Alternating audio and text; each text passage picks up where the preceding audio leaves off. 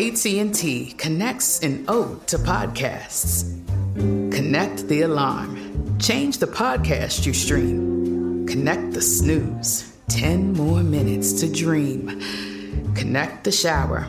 Lather up with the news, sports talk, comedians, or movie reviews. Connect with that three hour philosophy show.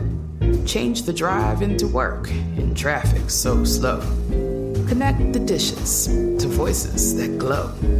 Thank you to the geniuses of spoken audio. Connect the stories. Change your perspective.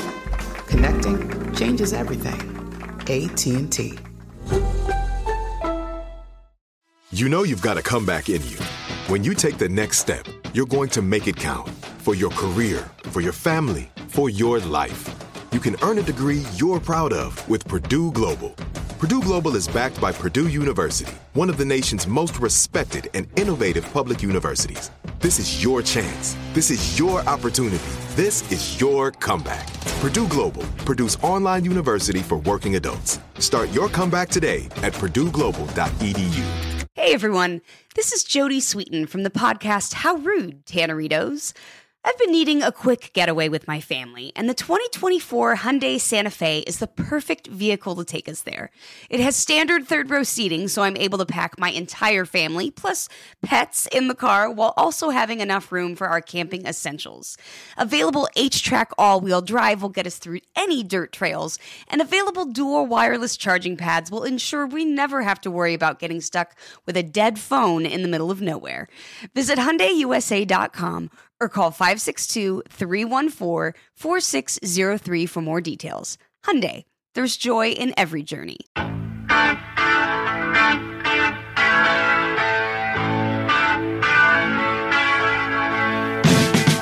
Welcome, welcome, welcome to Canadian Music Week and the Bob Lefsetz podcast.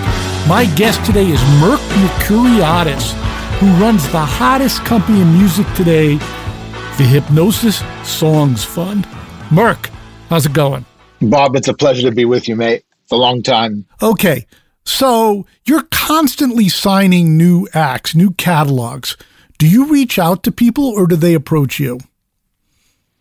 Um, it's a combination of both. I would say that 70% of the deals that we make are, you know, people that whose music that I'm listening to, and when I'm listening to that music, it makes me reach out and turn around and tell people that, you know, I admire the work that they're doing and that I would like them to be a part of Hipgnosis.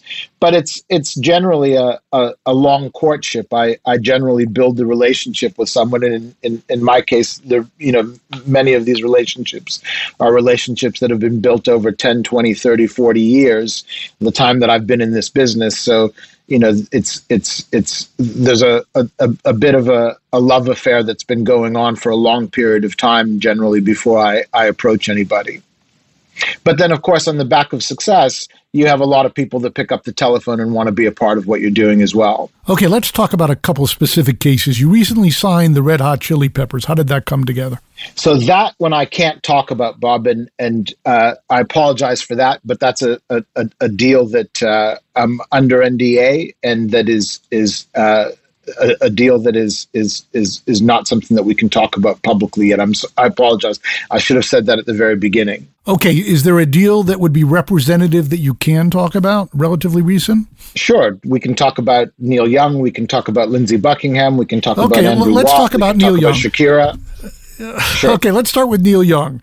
How did you? What was the entreaty with Neil Young? Did you reach out to him, or did he reach out to you? Well, I've you know I've had a relationship with Neil for about twenty five years, maybe longer. Um, I was very close with his manager, uh, Elliot Roberts, sadly, who's no longer with us uh, anymore. And Elliot was a bit of a mentor to me. We were, you know, we, we had a very similar approach to the way we did things, always integrity led. Um, and Frank Gironda, who was Elliot's lieutenant for many, many years and is now Neil's manager, was also part of, of, of, of that circle of, of, of friends uh, around Neil, and it was there therefore very easy. I mean, the, the funny thing about the Neil deal was that when I first started to see investors uh, four or five years ago to educate them on the idea of songs as an asset class, um, and I would explain to them, you know, the way that certain artists cared about music and that it would be, you know, the kind of equivalent of uh, you know the songs being metaphorical children uh, if you like, and, and therefore these were very emotional transactions that uh, the artist would find, uh, you know, difficult, and that they would want to make sure that they were putting those songs into the hands of the right people. I always use Neil as the example. I had over 177 meetings with investors in the first 12 or 13 months of, of, of Hipgnosis as an idea, and in every one of those meetings, Neil was always the example of the sort of of artists that would do business with me as opposed to doing business with other people because they would know that I cared about the music. They would know that I understood that these were emotional transactions and that they looked upon these songs as metaphorical children that they'd given birth to in the form of songs, and that they would want to know that those songs were going into the right hands. And, you know, I've made my reputation and my success with artists and songwriters and producers as opposed to at the expense of artists and songwriters and producers. And therefore, I have a, a, pretty good name in the artistic community. They know that I care. They know that I'm prepared to fight on behalf of the songwriters and the artists and the producers.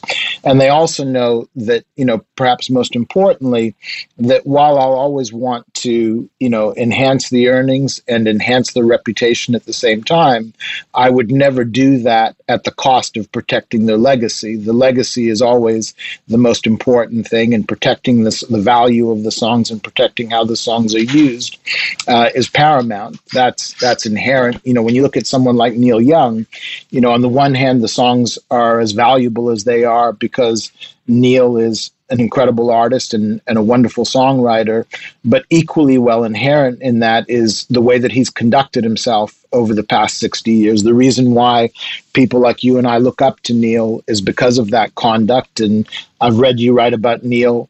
Uh, you know, re- read what you've written about Neil many, many times over the decades, and you have a similar passion to mine most of the time. And that's partly based on the fact that Neil is a guy that we can believe in.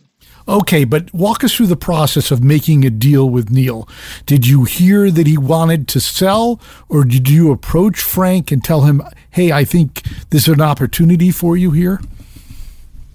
It's a it's a courtship that that uh, uh, has existed from the time that Hipgnosis started, um, and of course, you know sometimes the artist will get to a place where they believe it's the right time for them to make a deal like this, and other times it'll never be the right time to to to to, to make a deal. In, in Neil's case, um, probably last October he decided that this was the right time for him to make a deal and to uh, you know put the songs in, in let in, me just stop you for a second. That was totally independent of you talking to him. He basically woke up in bed one day and said today's the day.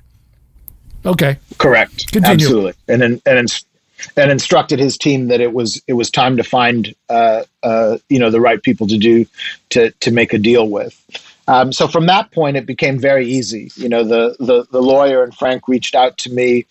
I told them what I was prepared to do, literally within a matter of seconds. And ultimately, and you know, when you you have a career like Neil's, and and and you know, you've got sixty years almost worth of incredible songs, you've got to obviously uh, you know, understand what the how the marketplace feels about your your catalog and your songs. Um, but I was very confident that what I proposed to them right from the get go would prevail, and indeed it did. And the deal was done within about thirty days. Okay, so you're saying that within a matter of seconds, you had a number that you could give them. I, it, it wasn't wasn't even minutes; it was seconds. So how did you come up with that number? Because it, you know, as, as you may know, you know the the the sort of general discussion around catalog sales uh, is based on a multiple. Um, so for me to be able to express the multiple that I was prepared to pay for Neil just took a matter of seconds. Uh, you know, by that point, I was already, you know, the better part of $2 billion invested. I knew what these catalogs were trading hands for. And you know, the one thing that I'm never going to do, and it doesn't matter whether you're as famous as Neil Young or you know whether you're you're you're someone that you know maybe is a decade into your your career, your life. I'm never going to mess a great creator around. I, I you know my my modus operandi is to, and this has been this way throughout my career. I you know if, if I believe that I should pay a dollar, I'm not going to offer ninety cents and then let you talk me up to a dollar. I'm going to offer a dollar. And then if you want more, I'm going to justify why I believe it's a dollar. So it's, it's, you know, my, my, uh, uh, approach is always to be as real as I possibly can be. And then if there's effort and time that's required to then explain and to justify why that's the number, then I'm prepared to do it. But I don't I don't try to nickel and dime people. I think that, you know, one of the things that I set out to do when I started Hipgnosis there were three three goals. The the first goal was to establish songs as an asset class that could rival gold and oil. Um, the second was to use the leverage of Hipgnosis to then help to change where the songwriter sits in the economic equation, because despite the fact that they're delivering the most important component to an artist having success, they are the low man or woman on the in, in the economic equation. And then the third uh, goal was to destroy the concept of traditional publishing where someone gives you a check but doesn't really add much value beyond that and to replace it with song management as as an artist manager you know i manage people with responsibility because i understand that you know first of all I can't play the guitar. I can't sing a song. I can't write a song. The only thing that gives me a seat at the table with these great people is that I take my responsibility seriously. And I think that that same responsibility should be extended to these great songs that make the world go round. But that's not what traditional publishing is.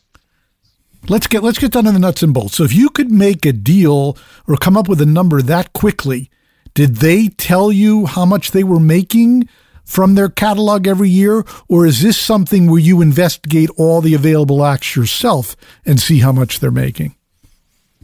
So uh, basically everything that we buy is bought on verified data. So the artist will supply the last three years of their publishing statements, the last three years of their PRO statements, the last three years of their, you know, neighboring rights, sound exchange, masters, depending on what it is that's that's that's on the table. Um, but in in in the case of Neil, what I gave immediately was the multiple that I was prepared to pay for it. They then supplied me with that verified data. Within a couple of days, they had the formal offer back with that number, that yearly number, times the multiple that I was willing to pay. And we were there very, very quickly after that. What is the multiple? That I can't talk about. I'm under NDA. But I but what I can but in general, I, what I can tell you is this: is that I've now invested over two billion dollars, about two point two billion dollars, at an average weighted multiple of fifteen. So I've I've I've, I've bought some catalogs for a lot more than a 15 times multiple, and I've bought some catalogs for a lot less than a 15 times multiple. But the average weighted multiple across the 2 billion invested is 15 times. Okay, let's assume you pay 15 times. For your purposes, how long a period of time do you calculate it will take for you to recoup your investment?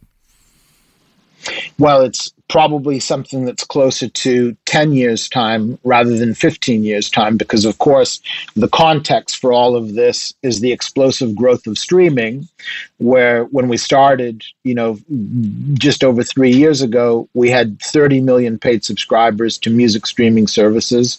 Today, we have 450 million paid subscribers. Then, in addition to that growth, you know, you've got uh, uh, things like legislation that's taking place all over the world, such as the Copyright Board ruling in the United States that has given the songwriter a 44% greater share of the pie incrementally between 2019 and the end of 2022. Now, that's been appealed by Spotify and by Amazon, but not by Apple and we believe that that 44% increase will prevail. So by the time you get to the end of 2022, a dollar's worth of income that you bought will be worth a dollar 44 if it was predictable, reliable income. And then we go to work actively managing the songs better than they've been actively managed for a long time because, you know, the big publishing houses that administer many of these songs when we buy them, they have as many as 20,000 songs per person. So as good as they are at what they do, they don't have the ability to be able to affect the success of 20,000 songs per person. They just don't have the bandwidth to do it. We operate on a basis of 500 plus songs per person, um, never more than a thousand songs per person. We're adding all the time. So that ratio of between 500 and a 1,000 songs changes depending on where we are between what we've acquired recently. So today we acquired 100 songs from Andrew Watt um, Grammy winning producer of the year. Um, but we're adding more people to manage those songs and, and manage the songs that are in the catalog on a regular basis. So it fluctuates between having 500 and 1,000 songs per person, depending on where we are in that cycle. Ideally, as we get to the point where there's a steady state, it's 500 songs per person as opposed to 20,000 songs per person. And those people are very focused on putting the songs in movies, TV commercials, video games, getting new artists to cover those songs, getting new songwriters to interpolate them, making sure that they're on TikTok, making sure that they're on Peloton, that they're on the right playlists, etc. So by the time you add all of those ratchets, you know, what is a 15 times multiple probably becomes something less than a 10 times multiple if you're doing your job properly. Okay, let's just use Neil Young as an example. So a lot of these older artists, Neil, Paul Simon, Dylan, have sold, and the conventional wisdom is they're doing it for tax reasons.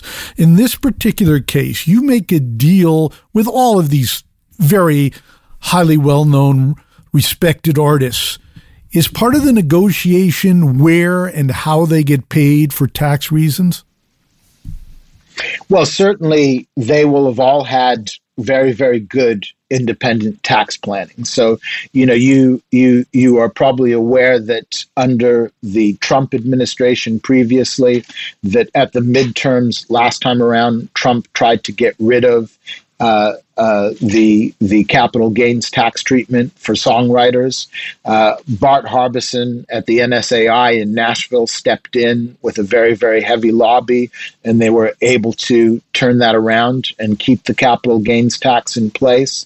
We've now got what I think we all believe is is is a far far better president in Joe Biden, but Joe Biden is also intent on uh, you know putting a tax program in place that will likely get rid of capital gains tax for songwriters.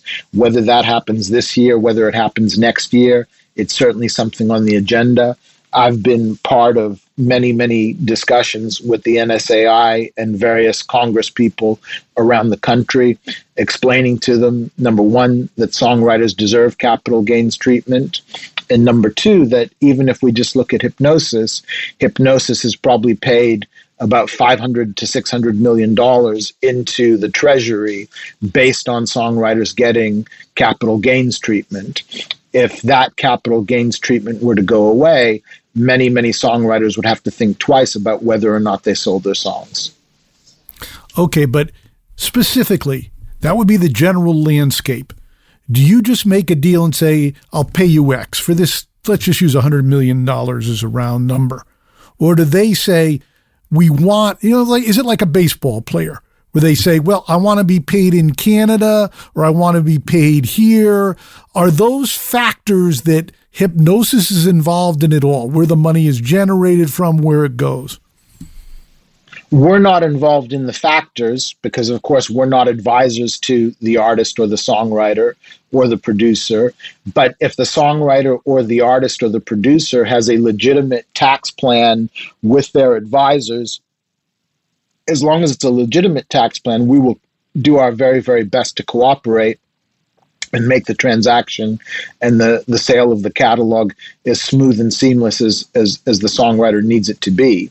Um, and that's something that, you know, the, the music business that you and I came into wasn't such a sophisticated place. I'm happy to say it's becoming more sophisticated on behalf of artists and songwriters and producers every day. So, you know, there are many, many good business managers and lawyers out there that uh, have looked after their clients well, certainly in the 150 odd transactions that we've made to date. Okay. An iconic artist doesn't have that much runway left. Paul Simon talks about not touring anymore. He's either 80 or going to be 80 this year. Now, you say whatever the multiple is, let's just assume it's less than 20, and you predict that you'll make the money back in 10. What is the pitch to someone who's in their 30s like Andrew Watt? So that's really about de-risking that person's future. You know that if, if you look at Andrew Watt specifically, Andrew Watt is not only an incredible songwriter and, and perhaps the most important young songwriter in the world today. As I mentioned before, you know, the, the Grammy Award winning producer of the year, you know, killing it with Dua Lipa, with Miley Cyrus, with Post Malone, with Ozzy Osbourne, because he's a guy that that that you know works on music that he loves. He just doesn't doesn't just work on on on whatever is the flavor of the moment today. Um, and you know, in Andrew's case, he was a guy that was very very bright, that made an admin deal didn't take any money for it and just went to work and relied on himself to uh, uh, succeed in order to put money in his pocket and to pay the rent and you know put food on his table and, and, and everything else that goes with it. So for someone like andrew now at the age of 30 his future is entirely de-risked. What he works on tomorrow is his own choice because he's got enough money now to live for the rest of his life. And that's an important you know point of freedom for any young creator um, so you know, it's it's it's you know, you as, as you I think are are getting to it. You know, people have different motivations for for for selling. And in his case, it's de-risking his future and creating a relationship with a company like Hipgnosis. Because when we make these transactions, that's the beginning of the relationship. That's not the sum total of the relationship. Every one of the 150 deals that we've made, these people are now part of the Hipgnosis family. They work with the 83 people that I have around the world, and we're doing great things together. So for someone like Andrew, the prime motivation is is is that he's now de-risked his future. But the second part of his motivation is is that he now has a partner to help execute many of the things, along with Scooter Braun, who's his manager, to execute many of the things that that that are important to him in his growth as as both an artist and a producer and a songwriter. Okay. You say they're partners. What is the potential upside of an act that makes a deal with you? So every artist, without whether they ask for it or whether they don't, are going to get at minimum of two bonuses in our deals. And the reason why I have those two bonuses at the end of year three and at the end of year four is because I don't ever want anyone to have negative emotion for uh, making a deal with me. So I'm very clear with people from the get go that I'm doing this on the one part. You know, my the motive the, the, the motive of the fund is obviously to make money for our shareholders and for ourselves.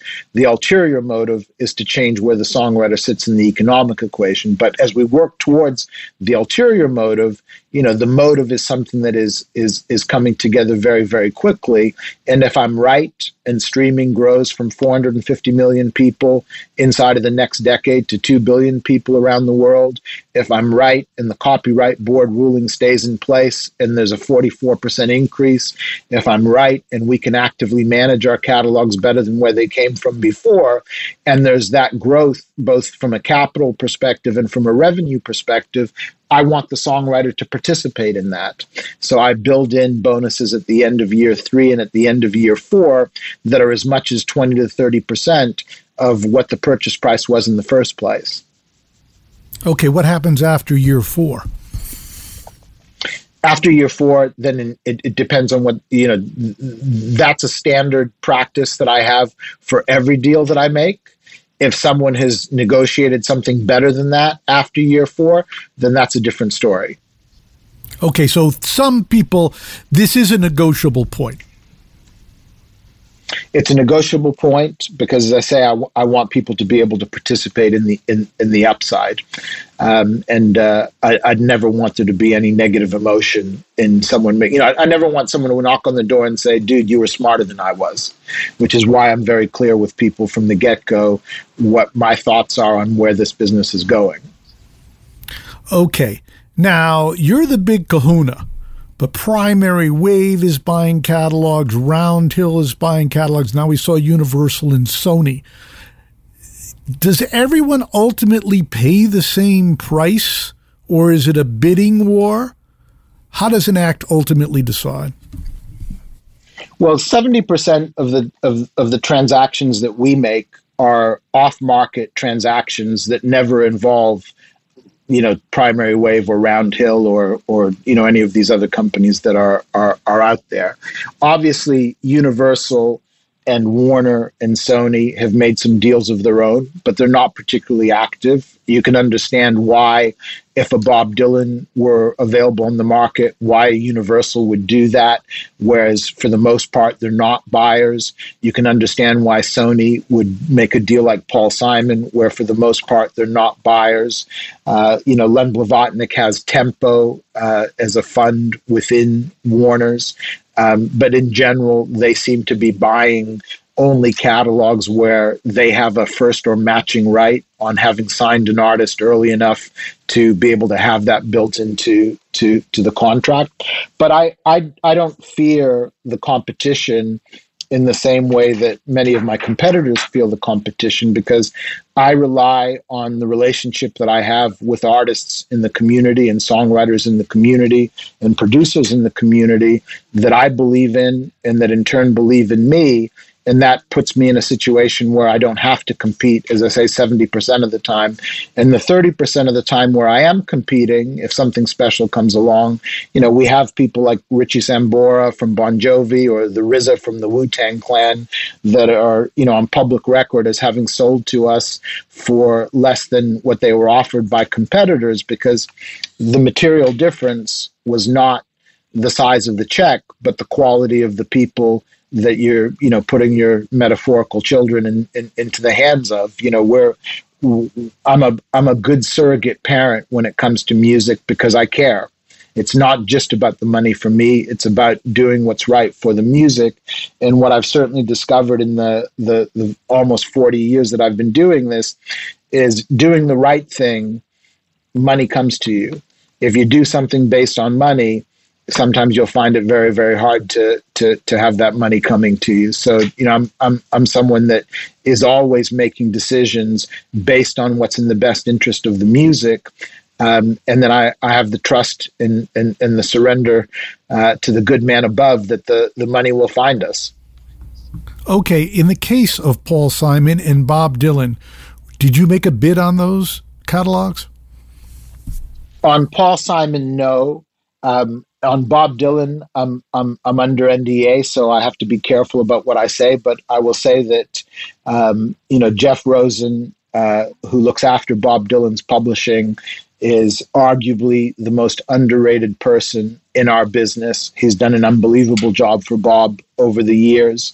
Bob obviously has a level of faith and trust in him to allow him to execute that job, whereas sometimes many artists find that difficult to do.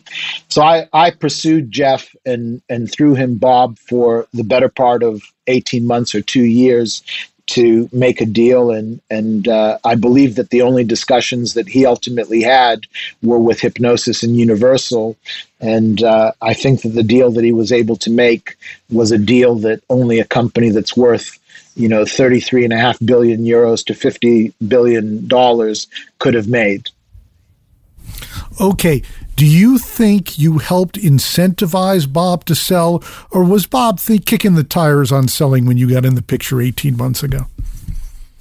No, I, I you know I, I, worked very hard to get uh, you know when I talk about establishing songs as an asset class, inherent in that is that I believe that music has a value on behalf of artists and songwriters and producers that everyone has known all along but that the major companies and other people like Primary Wave, who've been buying and selling catalogs for a long time, didn't want to fully acknowledge. And I was very happy to fully acknowledge what the true value of of of, of, of these incredible songs are because it's in the context of explosive streaming growth and all of those other levers that I talked about. So, you know, it's very, very important on the part of Hipgnosis to truly recognize the value of these songs to make sure you know 99.9% of our deals out of the 150 deals that we made 148 of them are directly with the songwriter the artist or the producer.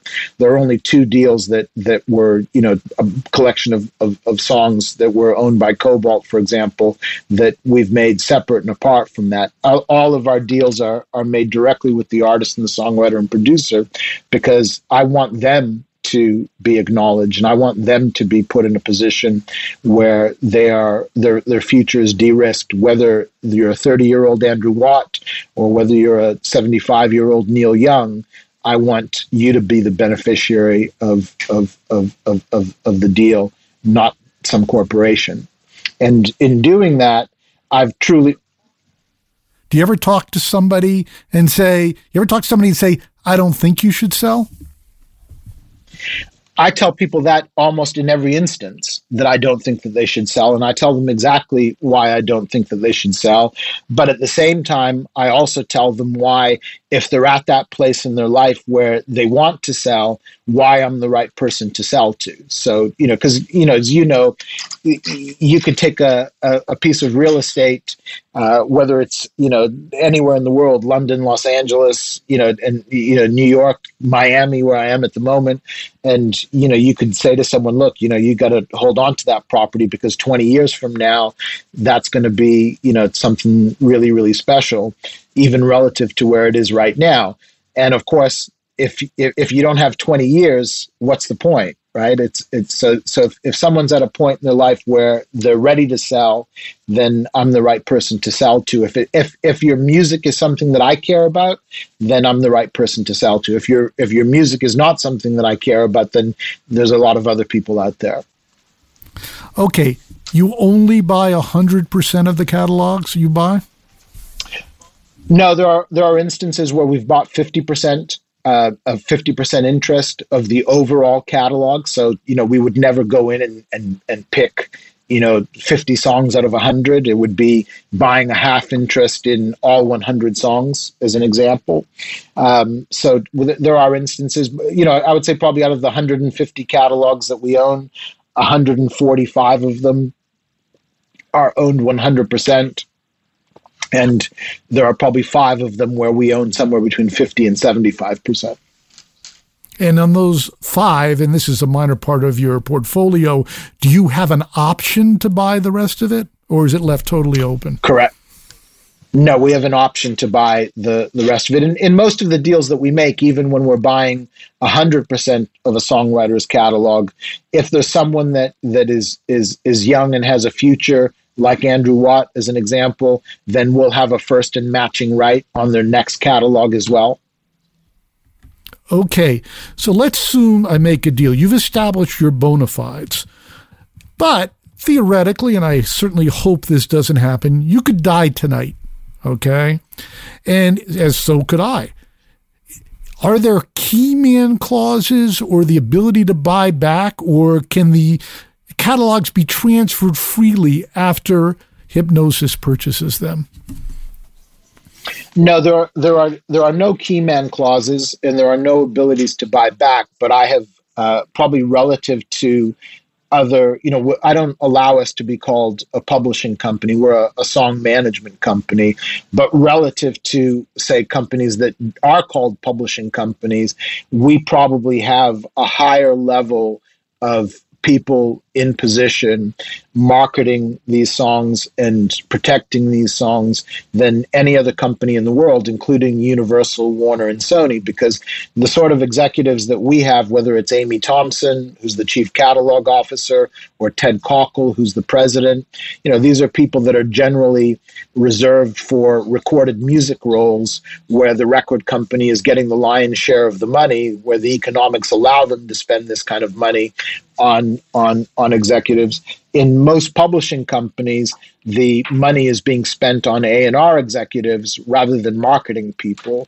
So I've put in an incredible network of 83 plus people now that, as I say, include people like Amy Thompson, Ted Cockle, Kenny McPherson, Richard Rowe, that are real artist people that understand and love the music as much as I do, and that uh, are there to to ensure that the artist and the songwriter are protected um, in the case that I do get hit by that proverbial bus and I'm no longer there tomorrow. And my children who have grown up with this music and who've grown up with these artists all of their lives are also a part of the company and they know what my standards are um, and adhere to those as well. So it's it's there's probably if you know if you'd asked me this question two years ago, um, that was a real issue, right? Because I, obviously I hadn't made the company exciting enough yet at that point to be able to track people like Ted or Amy or Kenny or whoever it might be. Now at this point, you know, we're about to start our fourth year. Um, you know, as you very nicely said, this is the most you know exciting company in music perhaps today, and therefore there's no shortage of quality people that uh, are prepared to to follow in my footsteps and protect the artist if necessary. Okay, now one thing you uh, addressed earlier, I want to expand. Most of the money is in streaming. There's a dollar in streaming. Dollar of income comes in. Although Spotify is being beaten up, we all know that's not really what's going on. They have to stay in business. They're taking approximately 30%.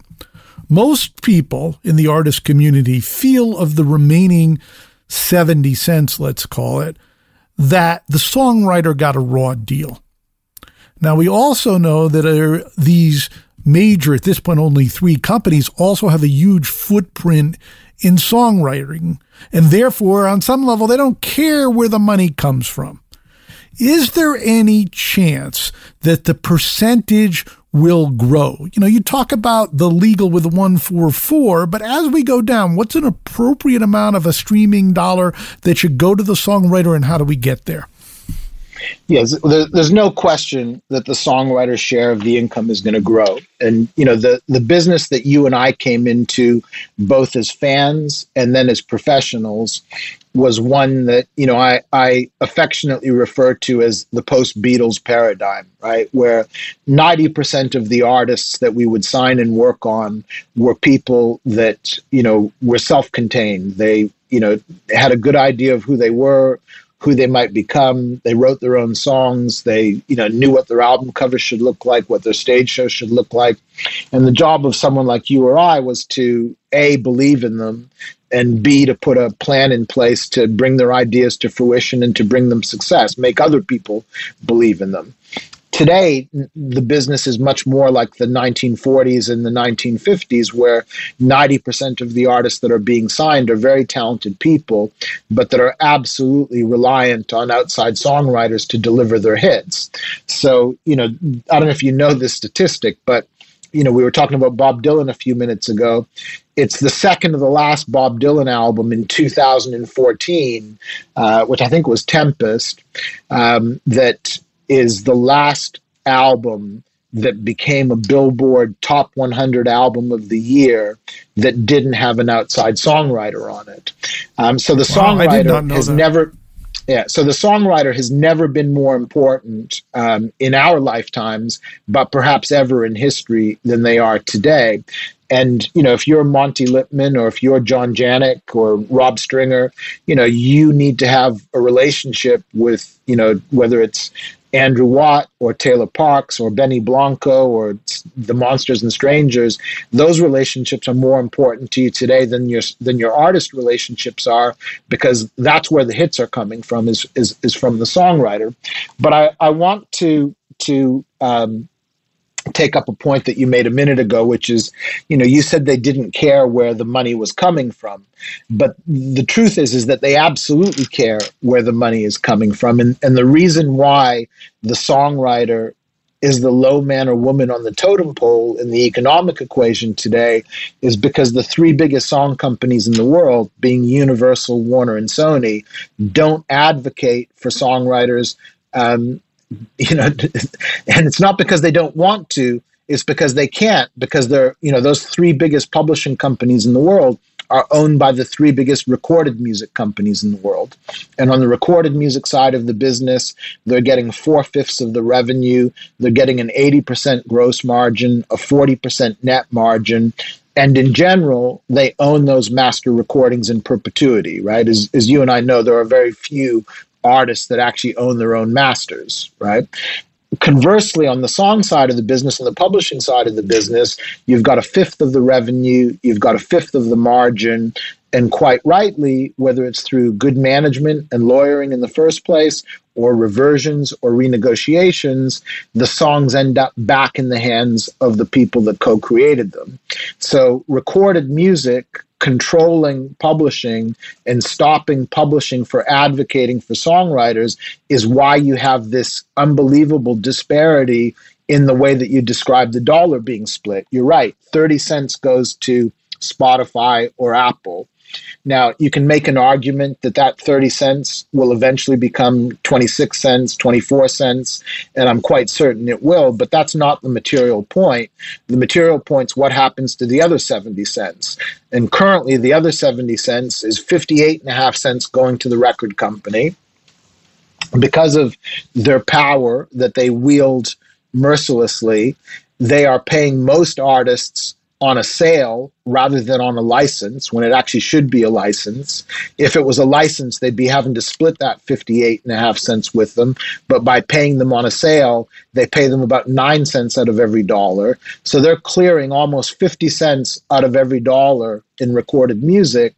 And conversely, on the song side of the business, you've got 11 and a half cents that remain. Sometimes you've got four, five, six songwriters on a song. They have to split that 11 and a half cents with their publishers in some way, shape, or form. So, you know, these great songwriters that are delivering the songs that make the world go round are getting fractions of a penny on every dollar.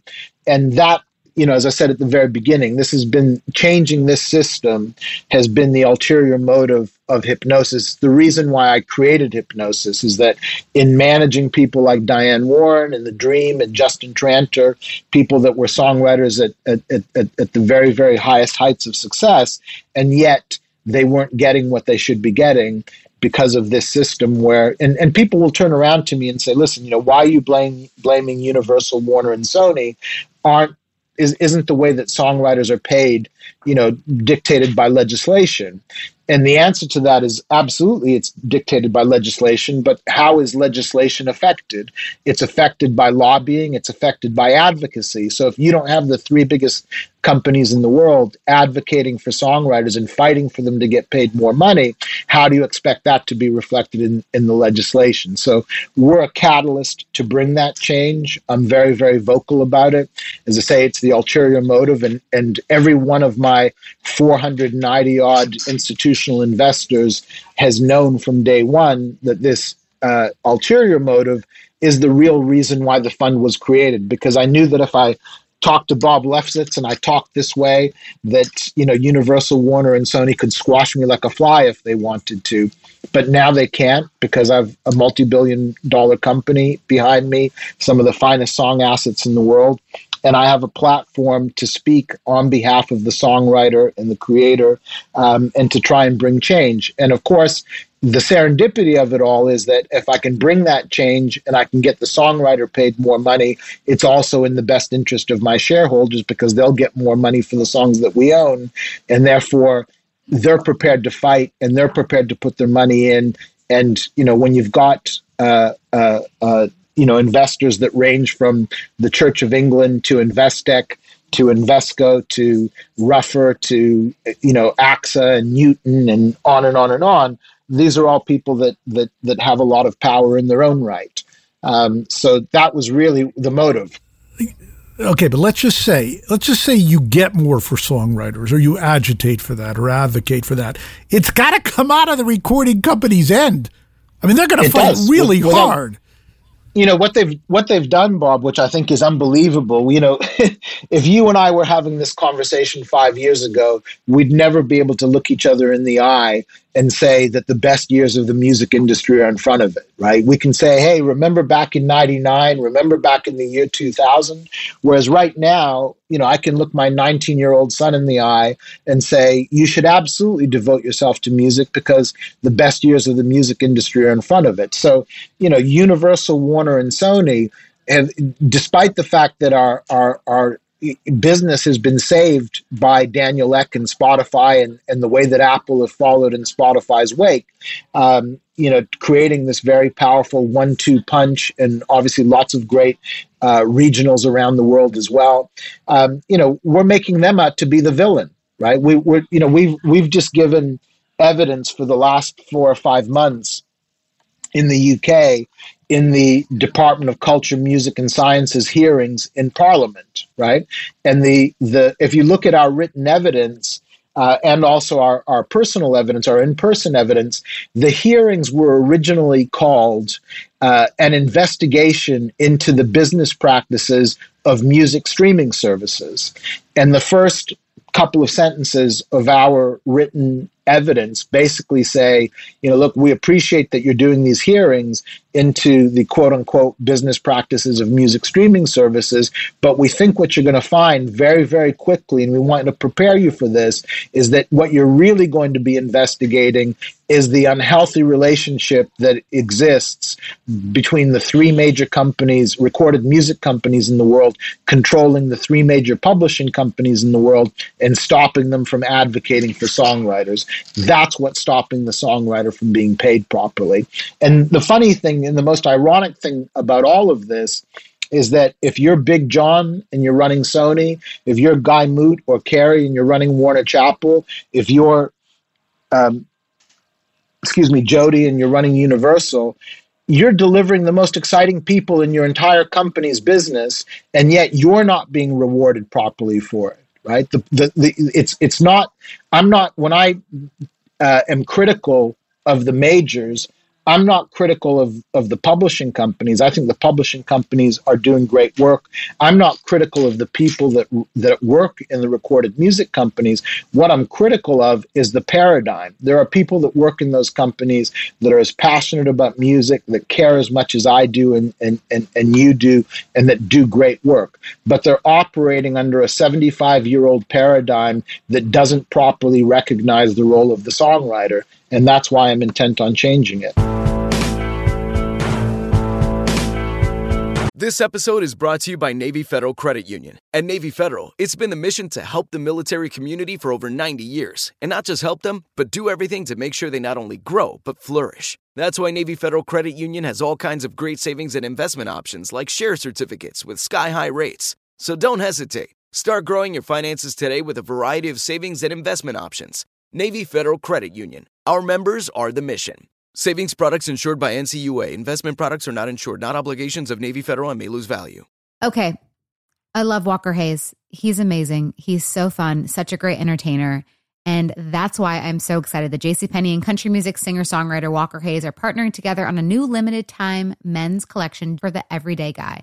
The Walker Hayes for JCPenney collection is an upbeat playlist of instant classics with laid back appeal and down home vibes. As a dad of seven kids, he knows exactly what fathers want and need when it comes to their style. This collection reflects his casually cool styles with outdoor inspired details and versatile colors. Perfect for the guy living the t shirt life or someone wanting some fresh options that feel just as good. It's easy to wear, affordable styles that celebrate the ultimate family man, along with the quality, durability, and sensibility dads appreciate. Available online Saturday, May 4th at jcp.com and in store Thursday, May 16th, just in time for Father's Day.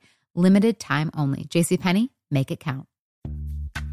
Snagajob is where America goes to hire, with the deepest talent pool in hourly hiring. With access to over 6 million active hourly workers, Snagajob is the all in one solution for hiring high quality employees who can cover all your needs.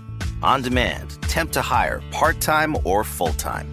You name the position warehouse worker, retail associate, grocery store clerk, fitness trainer, baker, stylist, bellhop, podcast producer. Yeah, Snagajob's got a worker for that.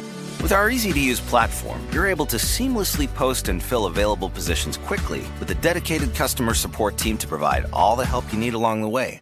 Kind of nice knowing you have a talent pool like that in your own backyard, right? Snagajob is the partner you need to keep your business running smoothly. So visit snagajob.com or text snag to 242424 to talk to an expert. Snagajob.com, where America goes to hire. Let's go to the other side of the equation. You own these songs, there's administration. This is something that's been evolving in the internet era. Kobalt was the first mover. Universal seems to have updated their systems. Let's leave sync aside at this point in time. Who administers Hipgnosis? so we have deals with everybody. So we we you know Kobalt I would say, are our preferred administrator. We believe that they collect more. We believe that they collect it faster, and we believe that they pay it through faster, and we believe that they do it in a completely transparent way. But you're absolutely correct that Universal and Sony and now Warner too are all working hard to try to get to uh, a, a better place, right? But the difference is this: is that you know most of these big companies also operate on a two-year money go round, right? Where they collect some money in Spain, and it sits there for six months, and then you know it oper- they, they send the money to the UK and it sits there for another six months, and then they send it to the US and it sits there for another six months, and because most of them still only have two non-transparent reporting periods a year, you know January one to June thirty, and they pay you out at September thirty, July one to December thirty one, and they pay you out at March thirty one. You know they're basically holding on to your money for the better part of two years, and there's a, a, a great book um, uh, that's out this week um, by Will, the, the, the former chief, chief economist at Spotify, Will Page, that you know will tell you that you know if you were to take the capital that is being used by Universal, Warner, and Sony on a daily basis from monies that haven't gone through to songwriters, that haven't gone through to artists, it's a massive part of, of, of you know, it's the capital that they use to keep their businesses going and making new investments. Um, and this is artists' money and, and songwriters' money. You know, w- Willard Ahdritz at Kobalt um, I think, came to the business 20 years ago with a very noble and important idea, which was to have transparency for the songwriter and the artist and to put them in a position where their money was being collected quickly, it was being paid through quickly, and that they understood every step of the way. The fact that that has now forced the major companies to try and and and at least uh, go some level of, of, of, emulation or to some degree of emulation, I think is uh, uh, the, the, the artistic community and the songwriting community owe Willard a debt that could never ever be repaid. And certainly the spirit of Hipgnosis follows very much that of Kobalt that, you know, we're forcing people to make change – that they don't want to change, that, that, they, that they don't want to make, or that they don't feel that they can make. Because of course, people fear change, right? On a on a on a personal level, I like things to be the same way every day in my personal life, but in my professional life, you know, people call me a disruptor. I've never used that word myself, but I'm absolutely wanting to destroy these paradigms that have existed and that have put the artists at the bottom of the pile. And I want to put them, take them to the top of the pile because without the songwriter and the artist, what do we have, right? If you go and see an artist go okay, live, okay, but okay, you, you, you made that point. Yeah, we made that point many times. Let's go back to administration. But you can't. But you can't but you can't make it enough, Bob. You you know the the, the uh, remember that is true, but we only have a limited has period only had three rises in the past 86 years right? There's there's so much and I, I i'll use this word and you can beep it out if you like but there's so much fuckery in this business that you have to keep repeating the same things over and over and over again. So thank you for indulging well, me no, those are all good points but i want to be able to address uh, a little bit more. So you say that Hipgnosis uses multiple administration companies and would Hipgnosis ever go into the administration business um, you know, it, it, so we use multiple administration companies. I say Kobalt is our preferred administrator. but we do great work with Sony on a daily basis on our artists and songwriters. The same thing with Universal, the same thing with Warner, including Concord as well, and and and, and several others. Because of course, when we buy our catalogs, uh, often there is no administration deal in place, so we can take over on day one. But at other times, there's a year left on the administration, there's two years left on the administration. We've even bought some catalogs where the administration is in, is perpetual with a particular company. And I think that, you know, you, you talked about Universal um, you know, kind of stepping up to the plate as far as emulating Kobalt or, or, or doing something that's forward thinking. But I think that you can give uh, Sony a lot of credit on that front as well. Um, and I think that, that that now with Guy Moot at Warner Chappell, I think he's going to want to do the same thing. So, you know, I have high hopes that that all of them will want to do the same thing. I'm I'm in the asset business, so you know, from that point of view. I believe that my investors' money should go into uh, buying great songs, um, and that you know you can rent these services from people. But as we approach, you know, what is now you know 2.5 billion dollars invested and i expect that by the end of the next 2 years will be about 6 billion dollars invested it might be in the best interest of our shareholders to have an administration company, um, and that's something that that we'll continue to to to keep an eye on. But you know, that to me is not the priority. The priority is to to stay very focused on buying these great songs while they're there to buy. Okay, let's talk about you specifically, Merck. Where did you grow up? What did your parents do for a living? How many kids in the family? What was your adolescence like? Um, so I I was born in a mining town in Quebec that doesn't exist anymore. When the when the mine dried up, the people dried up too. Um, so I ended up being raised in Nova Scotia. My my parents were were Greek immigrants to to Toronto in the 1950s before I was born. My father had been a soccer player in in Greece for a team called PAOK, and he was brought to Canada to play soccer for a team called the Toronto Star, which is the sort of forefather of the Toronto MLS team today. Um, and his brother was a topographer for the Iron Ore Company of Canada. Uh, so when he retired from soccer, he went to work uh, with his brother. In those days, you know, the brother was was responsible for designing the infrastructure that the miners would would need to live and, and, and do their job. And there were opportunities, whether it was building restaurants or schools or, or, or whatever the case might be. When all that dried up, we we moved to Nova Scotia, and I had this very idyllic childhood in in Nova Scotia. But I was very very lucky. I've got I've got a sister um, who's still in Toronto uh, today, and and uh, uh, she's lovely and everything. But you know, at, when we were kids, we didn't see eye to eye on on on just about anything, right? If if it was black, you know, she loved the Boston Bruins, I loved the Montreal Canadiens. She loved white. Which one of you is black. older? she's one year older than I am. So I had this very serendipitous thing happen to me, though, which is that my uh, eldest cousin, my father's brother's eldest son, who was about 10 years older than I was, um, he got in trouble in Greece because Greece was under a military junta and if you were you know 14 or 15 years old and you were smoking dope and and and you know listening to to music um, and wearing peace signs that the Greeks believed were like a broken crucifix you were you were a, a target for for the military. So my uh, uncle sent my older cousin Mike to live with us. And this guy arrived with long hair. He arrived with uh, Argus by Wishbone Ash. He arrived with the first two Fleetwood Mac records, the, the Peter Green ones.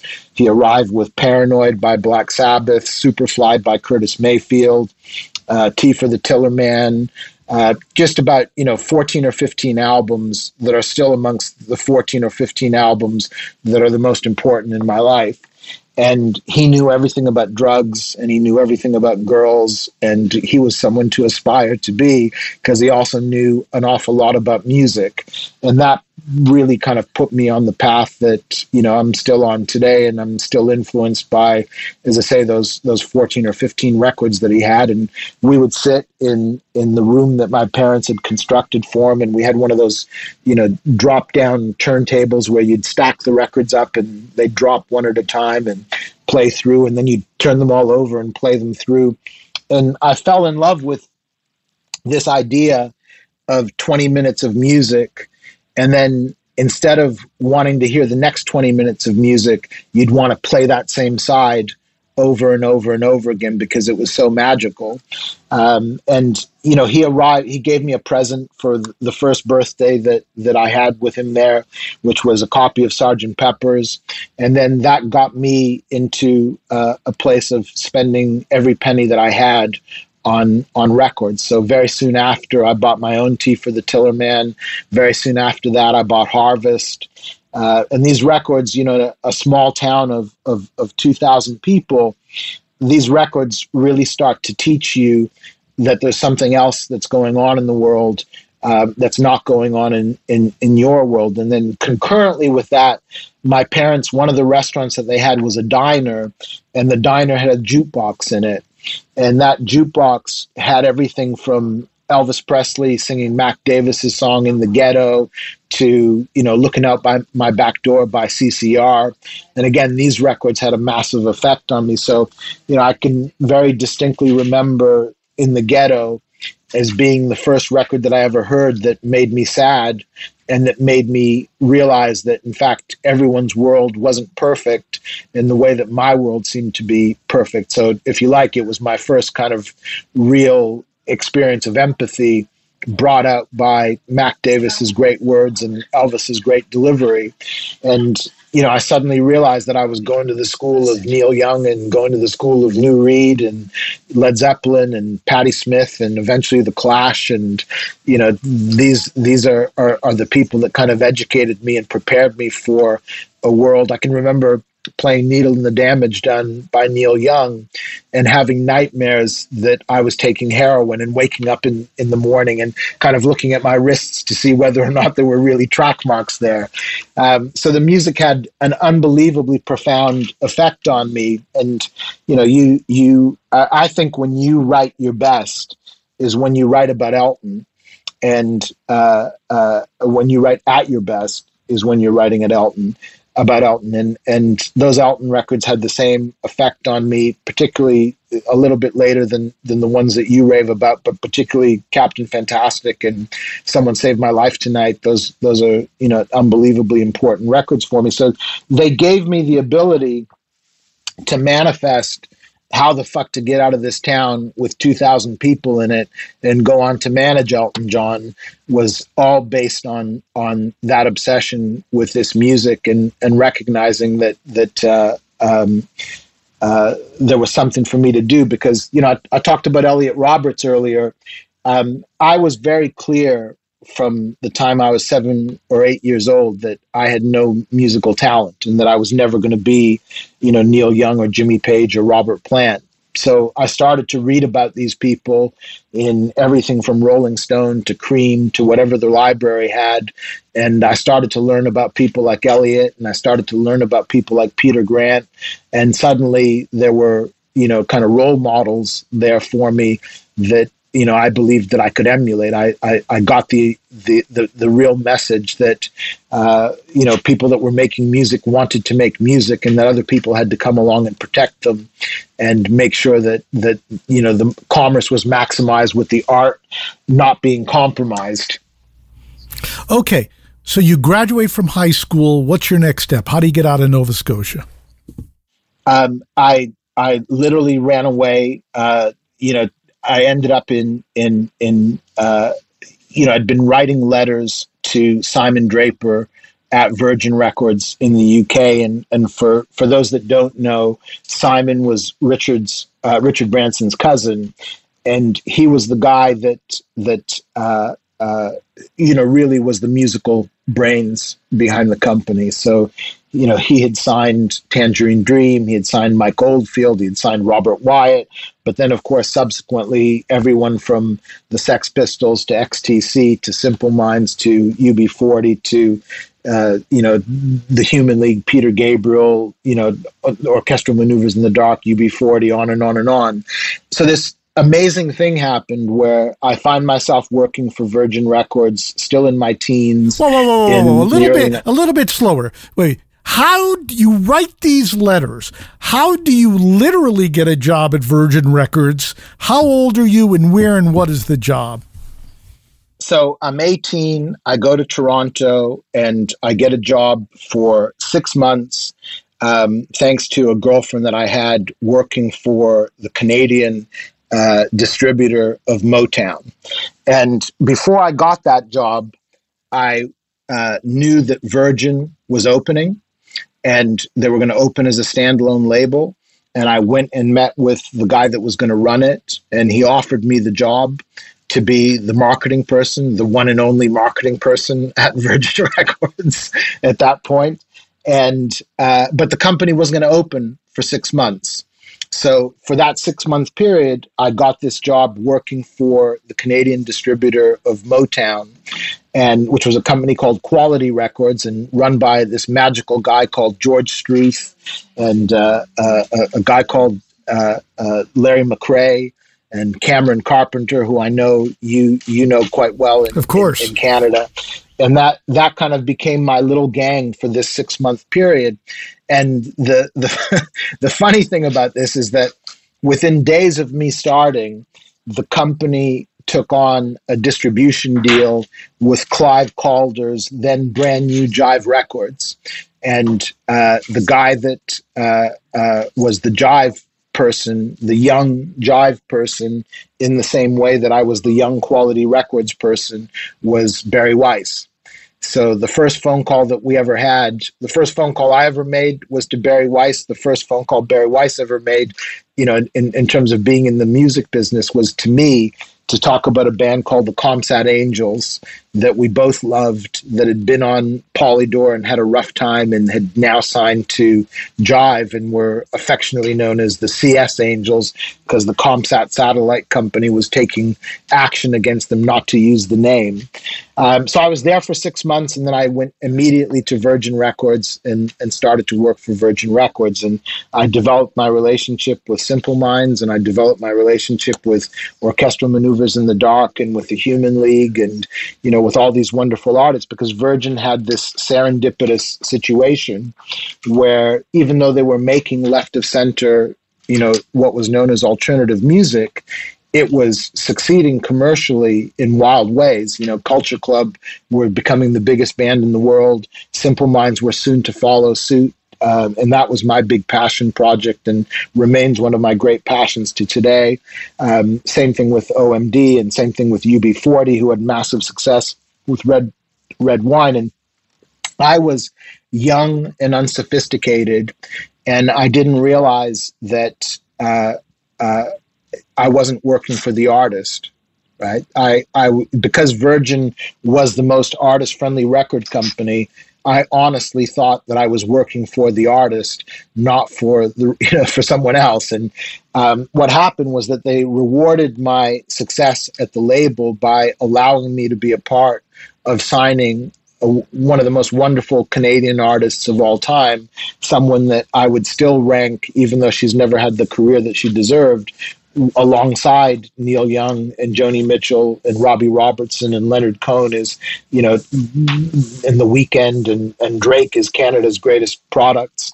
Um, it was a girl called Mary Margaret O'Hara, and she was Catherine O'Hara's little sister, and she was unbelievably special. And, uh, uh, you know, we got Andy Partridge from XTC to agree to make her record. And even though Andy was a wonderful artist in the form of XTC, he wasn't a wonderful producer and he wasn't someone that was prepared to recognize that in the producer's role that his job was to be there to serve Mary Margaret and to help her make the best record that she wanted to make possible.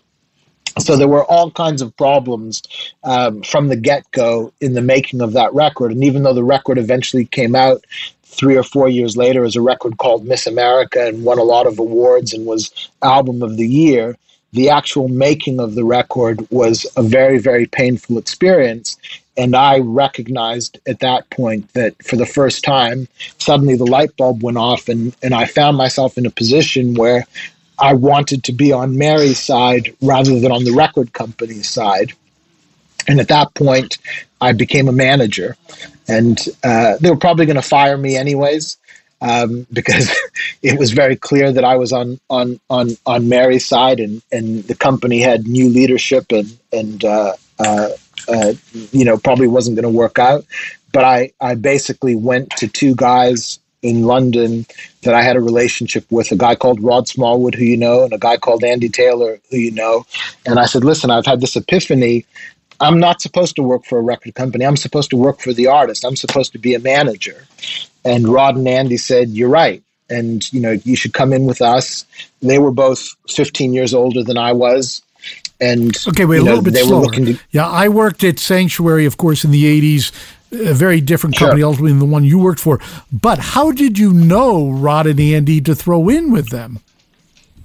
Because I was a fan of Iron Maidens, and I was particularly a fan of the way that Rod uh, acted on behalf of Iron Maiden and protected the band. And I, I knew that you know that that he was one uh, a role model that uh, you know you could certainly uh, do a lot worse than to um, you know the, the, the great thing about these two guys and, and you know I'm, I'm you already know this but I'll, I'll I'll tell it for everyone else that doesn't is that you know they were best friends but they couldn't be more different from each other right? One of them was completely business the other was completely creative.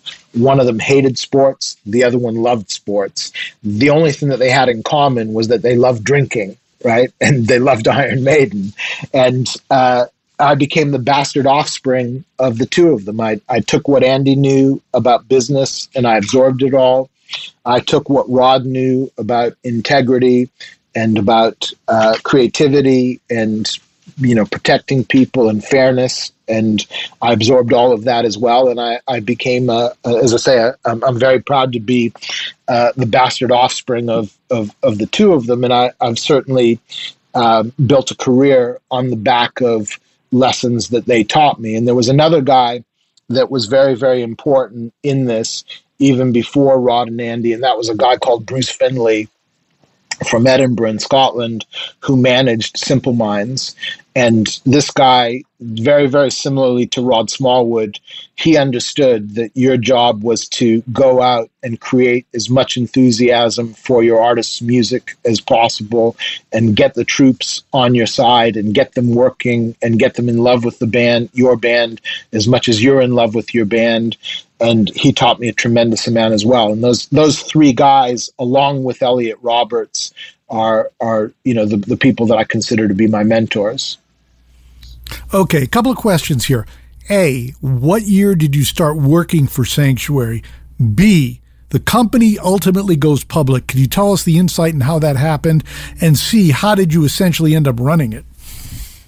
Sure. So so the the uh, this is probably eighty six and probably the better part of of um, five or six years later, you know, in 1986, we're Iron Maiden's management company, right? When the when the company ends in 2006 or so, we're still Iron Maiden's management company, but we go from being Iron Maiden's management company to eventually being Elton John's management company and Guns N' Roses management company and Beyonce's management company, with me driving all of those artists.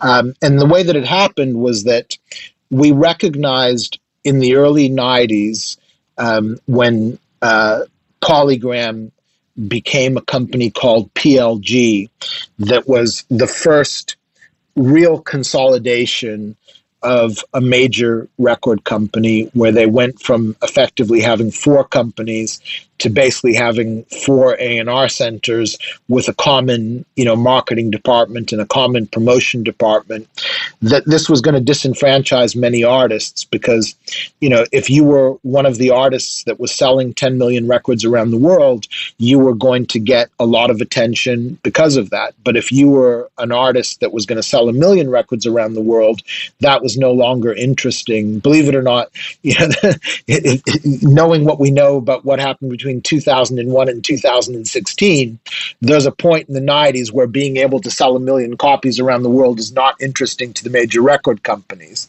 And we knew that this was going to disenfranchise a lot of artists, and it would particularly disenfranchise a lot of artists in the hard rock world that, that, that we had a lot of expertise in, whether that was a Megadeth or a Slayer or whoever it might be.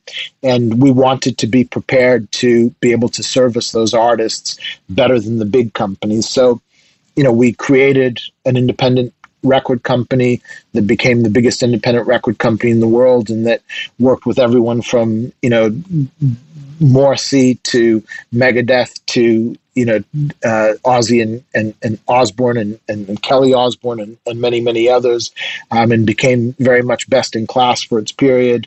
We had the biggest booking agency outside of North America that was Helter Skelter, that booked everyone from from Metallica through to ACDC as well as Iron Maiden. And the idea was we built a real 360 company, Bravado Merchandising, that uh, you know merchandised everyone from the Spice Girls to the Red Hot Chili Peppers to Iron Maiden. Um, you know, we built a company that could provide services to all of these wonderful artists on a 360 degree basis. But my vision of 360 was very, very different from the modern record company's version of 360. My version of 360 was look, we're going to make a capital investment in this artist. In order to get that capital investment back, we need to have as many income streams as possible. But within each of those income streams, we're going to give the artist the best deal possible. And it'll be based on what the market is being is, is, is prepared to pay for that artist. And the company, as you know, was wildly successful for a long period of time. It went public. And then, you know, what happened was that at, at, as you get from 2005 into 2006, the company was the first major company to feel the effect of the bottom falling out of the record business because people were now able to download their music for free illegally rather than to pay for it. And we were uh, too big. Um, you know, we were in that, that period of time where we weren't small enough to be able to make changes quickly. And the effect on the company was disastrous. And also, the company didn't have the level of sophistication that it should have with the stock market and its dealings with the stock market. And effectively, what happened was that, you know, after seven years of 30% year on year growth, instead of the company going to the stock market and saying, look, that type of growth isn't possible right now. Illegal downloading is killing the music business, but we've got these amazing artists like Elton John and Beyonce and Guns N' Roses and Morrissey and many, many others. Um, and what you need to do is you need to let us batten down the hatches and get to a point where we ride this out, and then we'll be back for you. And instead, more growth was promised and the company wasn't able to sustain itself, so it was sold to Universal. That becomes a very, very important uh, lesson learned in the uh, uh, way that then Hipgnosis gets launched. Because when I launched Hipgnosis, I ensured that I had a level of sophistication and a level of advice at the very, very highest level um, from the financial community um, that would ensure that I would never ever be in a position where shareholders were let down again. So it's something that I had to be very, very honest about in in the sense that that um, I was never going to try and hide the fact that Sanctuary didn't succeed, even though the idea was wonderful. Um, but I also had to make sure that I had the right people around me um, in order to gain the trust of the financial community. Okay, so what do you do from 2006 to Hipgnosis? Um, I pretend that everything is perfect, but really I'm terribly depressed. And while I continue to manage lots of wonderful artists like Morrissey and Joss Stone and Diane Warren and Justin Tranter and The Dream and and and you know lots of incredible people, Macy Gray, I'm probably you know clinically depressed, and I'm trying to keep my chin up and trying to uh, you know find myself again. Because you know sanctuary was a 21 you know 2021 year experience that uh, was really about you know i think doing something important um, and then it didn't work. And when that happens of course um, you know not only do you feel like a failure but probably wrongly you also assume that the rest of the world sees you as a failure as well and I, I, found myself talking to people all the time and people would would you know say nice things and do nice things but it didn't feel that way to me. It, to me it felt like it was a, a, a massive failure.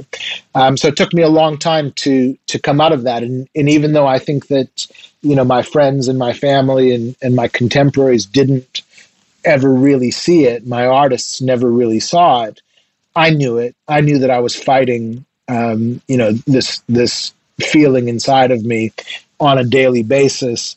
And it just took me, you know, the minute that, that I hatched the plan for Hipgnosis and I knew exactly what it was, um, I came out of that because then I had clarity on what I could do to take this previous failure and turn it into not a victory for myself, but a victory for the songwriting community.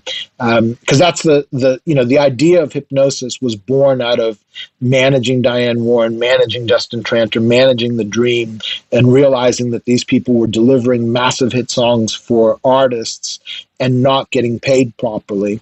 And what I saw was that um, streaming was and and you know Daniel Ek and, and Martin Lorentzon at, at Spotify can attest to this. It was very clear to me the first time I ever saw Spotify that not only was it going to be wildly successful, but the effect that it was going to have was to take music from being a discretionary or luxury purchase and turn it into a utility. Because that $10 price point, that ability to have access to, at that point, almost everything, to today, pretty much everything, um, you know, was going to be appealing enough to the passive consumer to make them want to pay for music. So, you know, if you look at where we are today, you know, the benchmark for extraordinary success in our business used to be the platinum record, you know, million copies in a country like the United States that has 360 million people in it today, you know, that one in 360, you know, tells you that the average person might love music, but they didn't love music enough to put their hand in their pocket and pull out money to pay for it. Today, we have 100 million homes in the United States that are paying for a paid music streaming subscription right? So we've gone from one in 360 people paying for music to one in 3.6 people paying for music. That's why you're seeing the sort of money flooding into this business that you're seeing, is because music has gone from being this luxury purchase to now very much being a utility purchase. That was very clear to me alongside that, I knew that these great songs that these songwriters wrote, that when they hit, they became a part of the fabric of society. And when they become a part of the fabric of society, they start to have predictable, reliable income, and that that would make them investable. Because those are the same reasons why we look at gold and oil is that predictability and reliability. This episode is brought to you by Navy Federal Credit Union. At Navy Federal, it's been the mission to help the military community for over 90 years. And not just help them, but do everything to make sure they not only grow, but flourish. That's why Navy Federal Credit Union has all kinds of great savings and investment options like share certificates with sky high rates. So don't hesitate. Start growing your finances today with a variety of savings and investment options. Navy Federal Credit Union. Our members are the mission. Savings products insured by NCUA. Investment products are not insured, not obligations of Navy Federal and may lose value. Okay. I love Walker Hayes. He's amazing. He's so fun, such a great entertainer. And that's why I'm so excited that JCPenney and country music singer songwriter Walker Hayes are partnering together on a new limited time men's collection for the everyday guy. The Walker Hayes for JCPenney collection is an upbeat playlist of instant classics with laid back appeal and down home vibes. As a dad of seven kids, he knows exactly what fathers want and need when it comes to their style. This collection reflects his casually cool styles with outdoor inspired details and versatile colors. Perfect for the guy living the t shirt life or someone wanting some fresh options that feel just as good.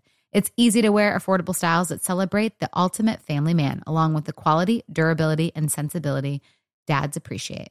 Available online Saturday, May 4th at jcp.com and in store Thursday, May 16th, just in time for Father's Day. Limited time only. JCPenney, make it count. Snagajob is where America goes to hire, with the deepest talent pool in hourly hiring. With access to over 6 million active hourly workers, Snagajob is the all in one solution for hiring high quality employees who can cover all your needs. On demand, temp to hire, part time or full time. You name the position warehouse worker, retail associate, grocery store clerk, fitness trainer, baker, stylist, bellhop, podcast producer. Yeah, Snagajob's got a worker for that.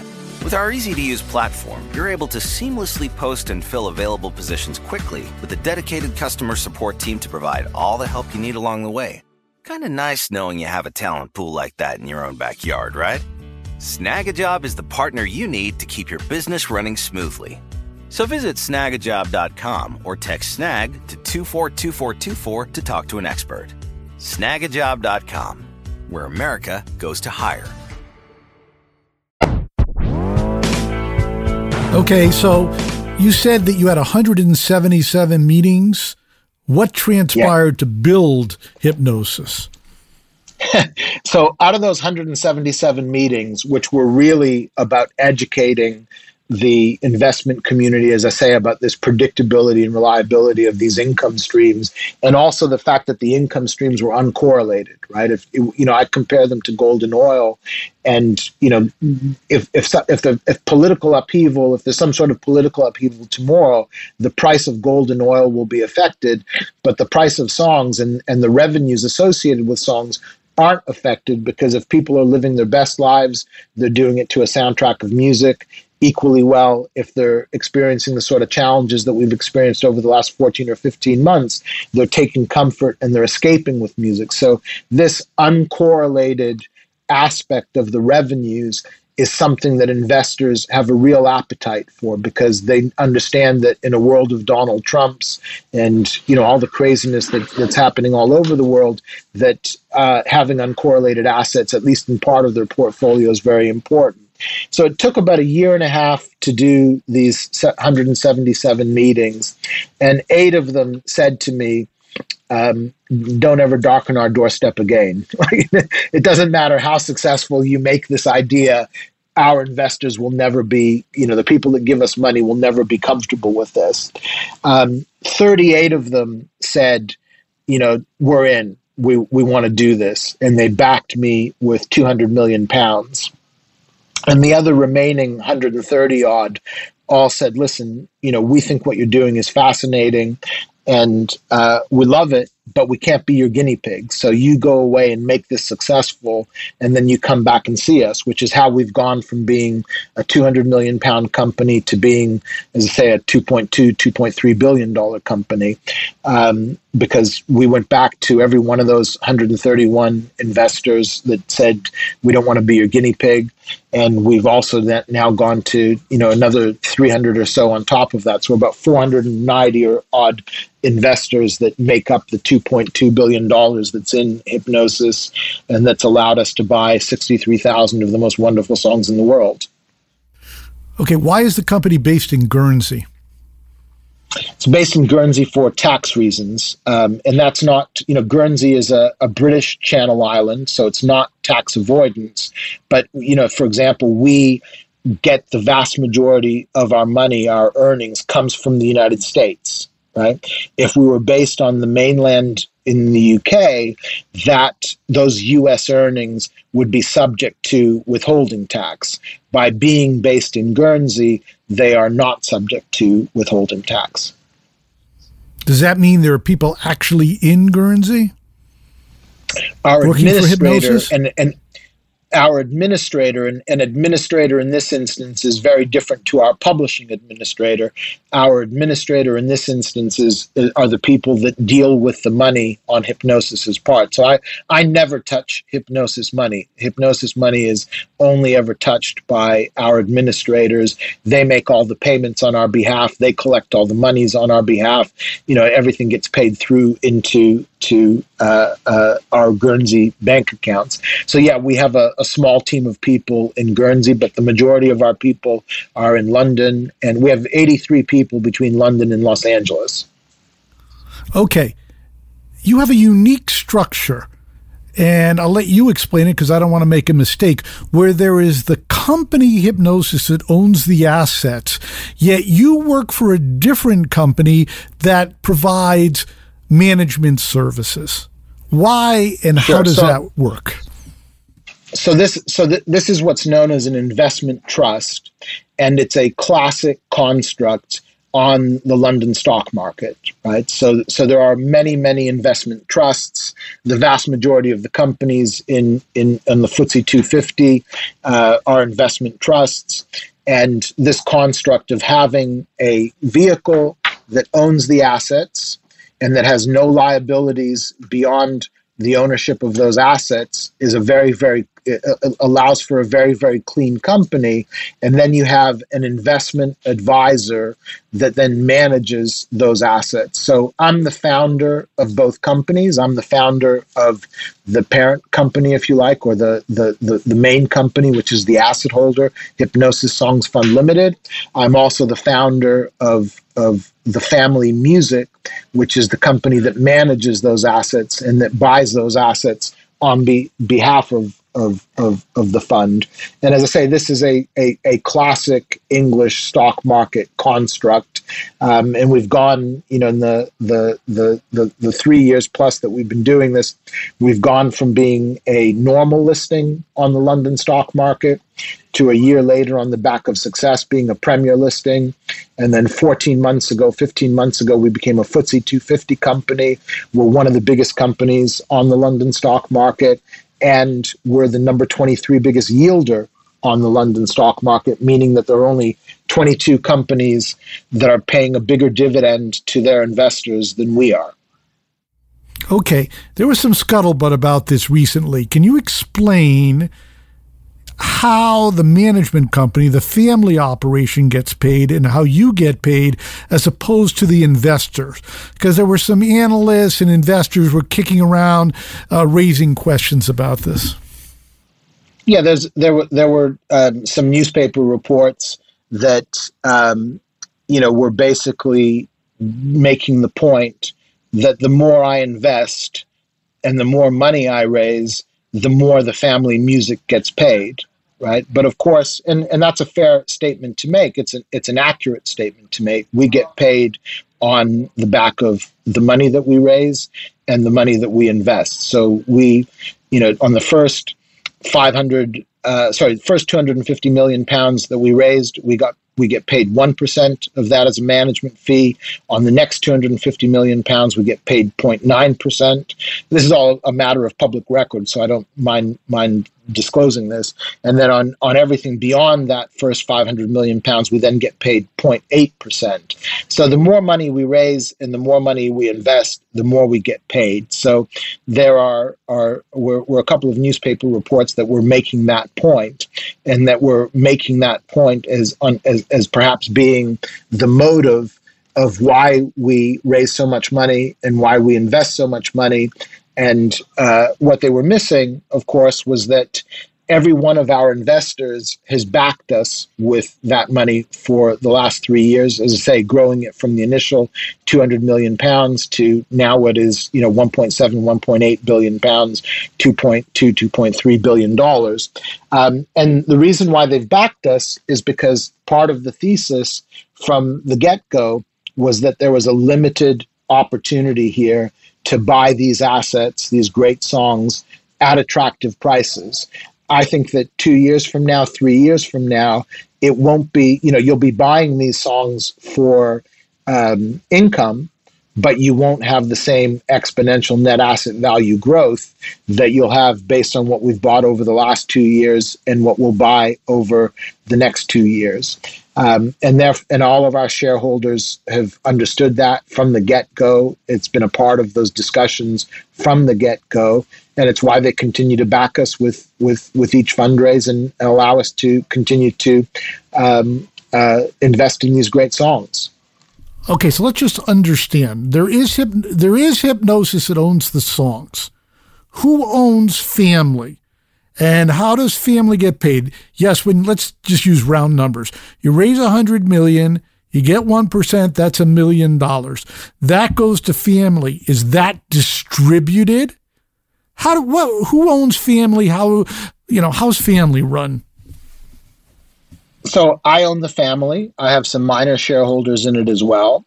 And the family employs, as I say, the better part of 83 people around the world with those fees, right? So the fund has no expenses other than its legal fees and other than its brokers and professional advisors, one of which is the family.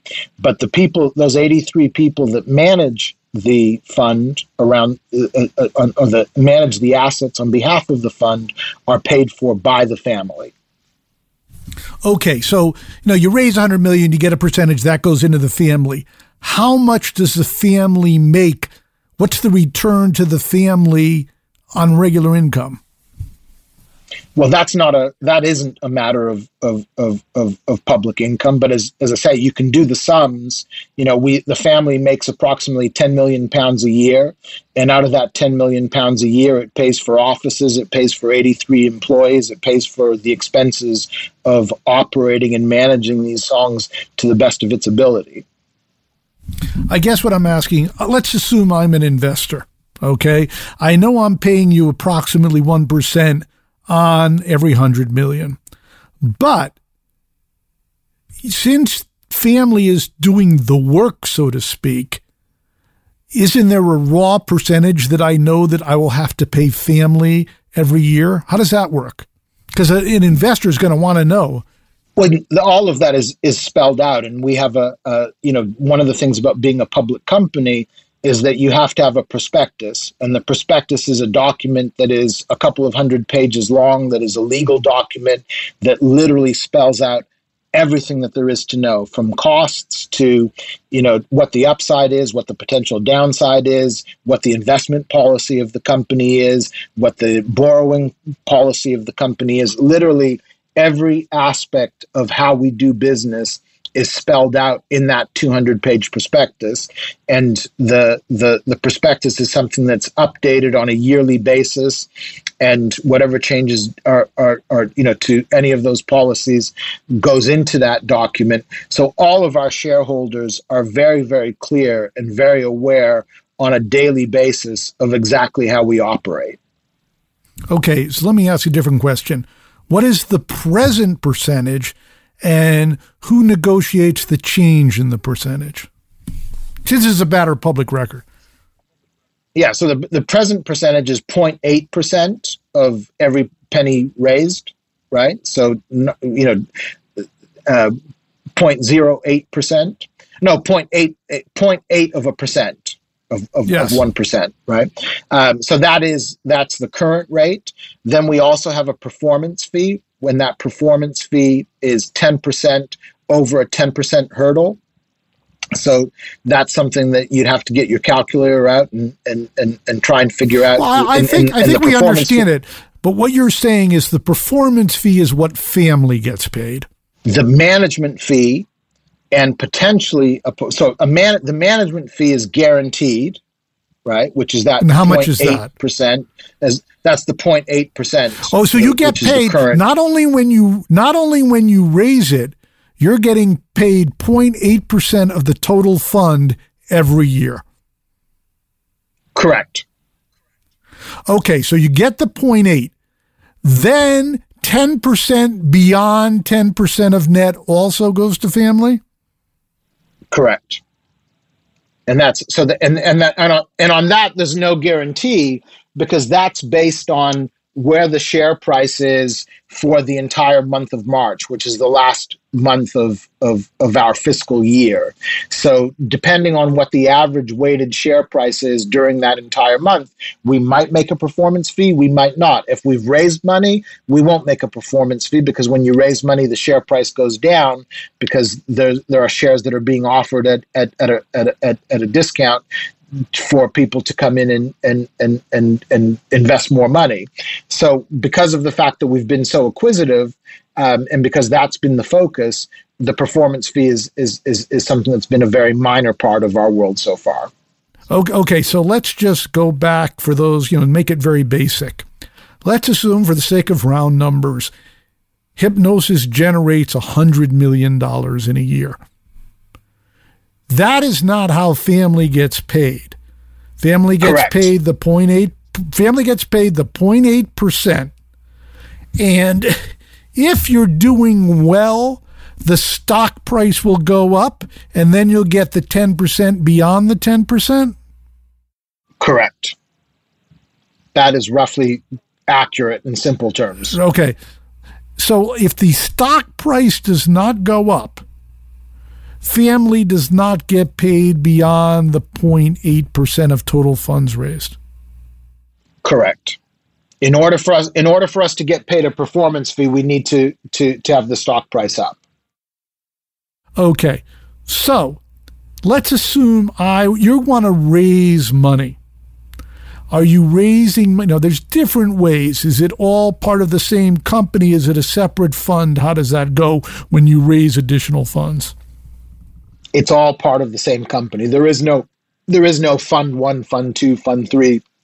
It's all a public company. It's all all trades under the ticker of Song S O N G, and it's all one company. Now, there are instances where you may, without getting complicated, where you may raise money as a C share rather than an ordinary share. And then that C share, once it's fully invested, would then be merged into the ordinary shares. So that can happen at different times depending on on what the circumstances of the fundraise are.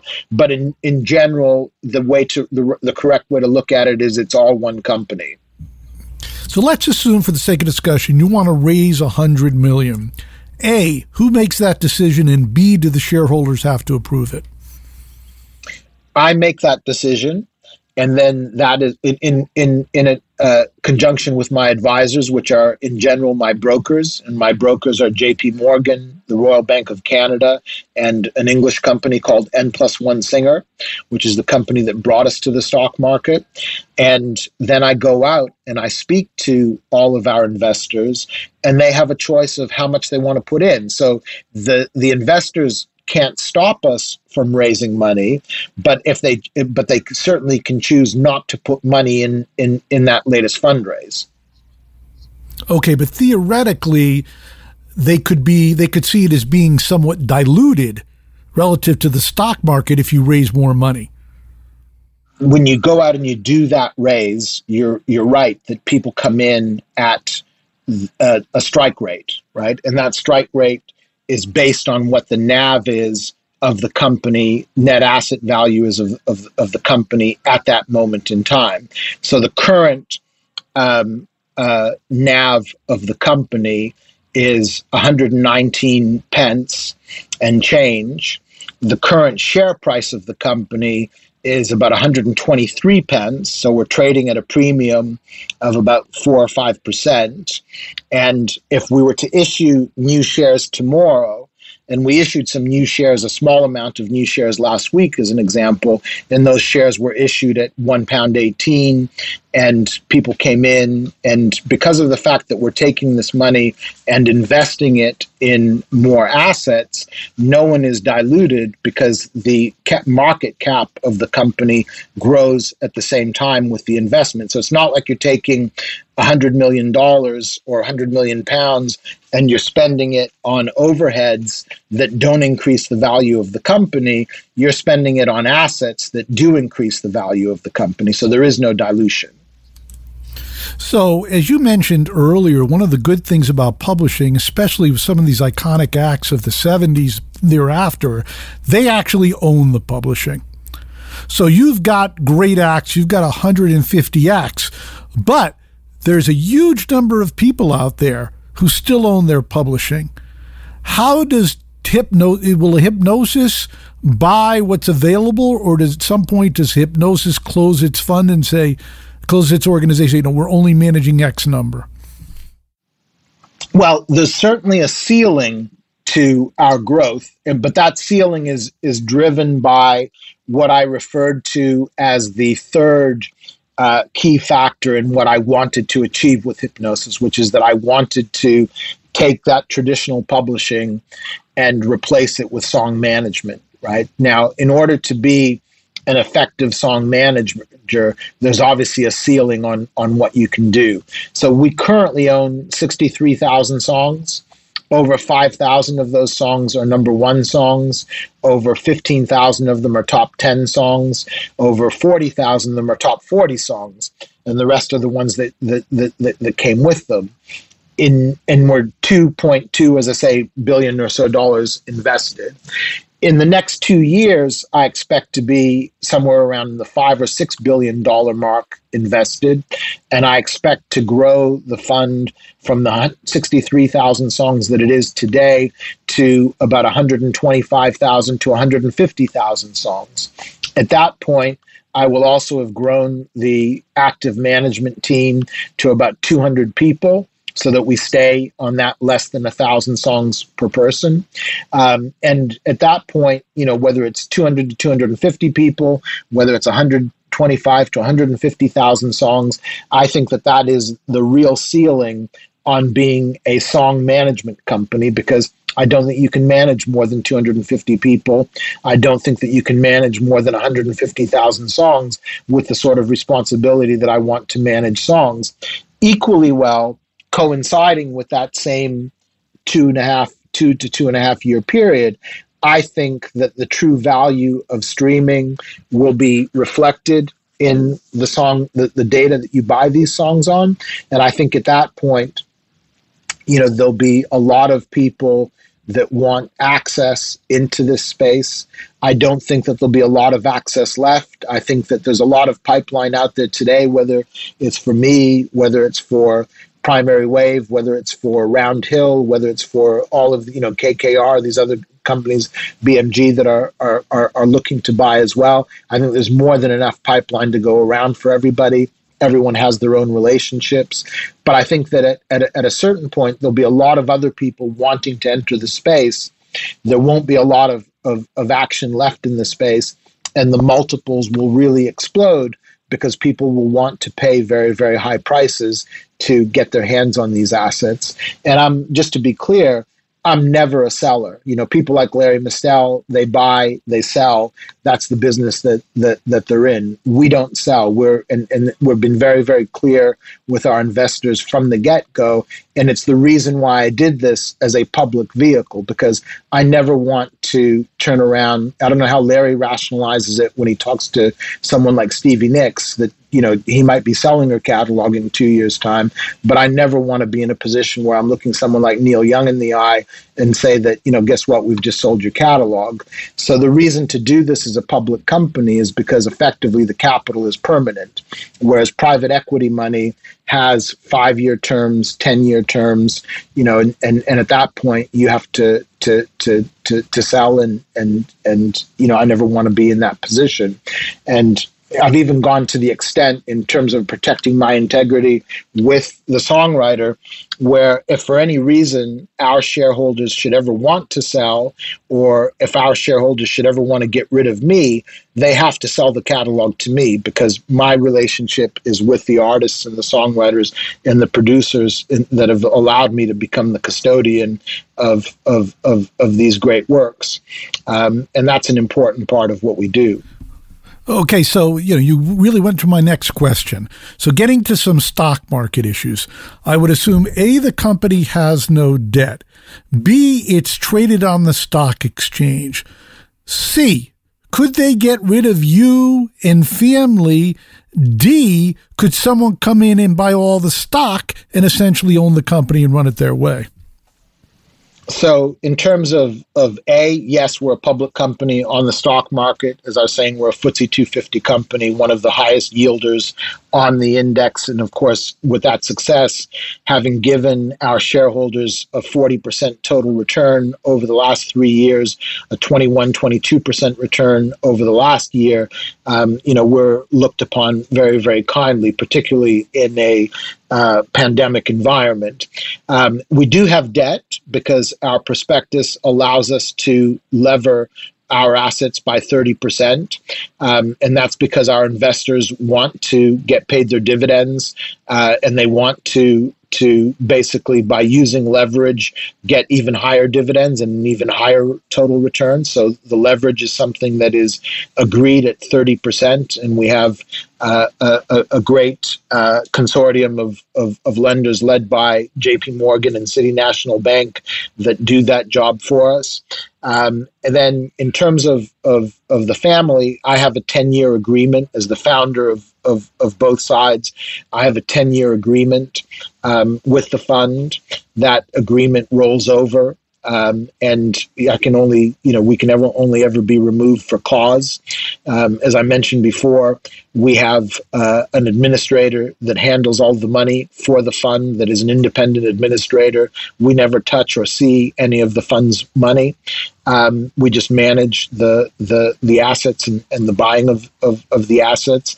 I have a board of directors that is five people strong, that is led by a guy called Andrew Sutch, that's uh, a, a, corporate governance specialist, um, but that includes people like Paul Burger, who's the former head of Sony UK and Sony Europe, was also the head at one time of Sony Canada.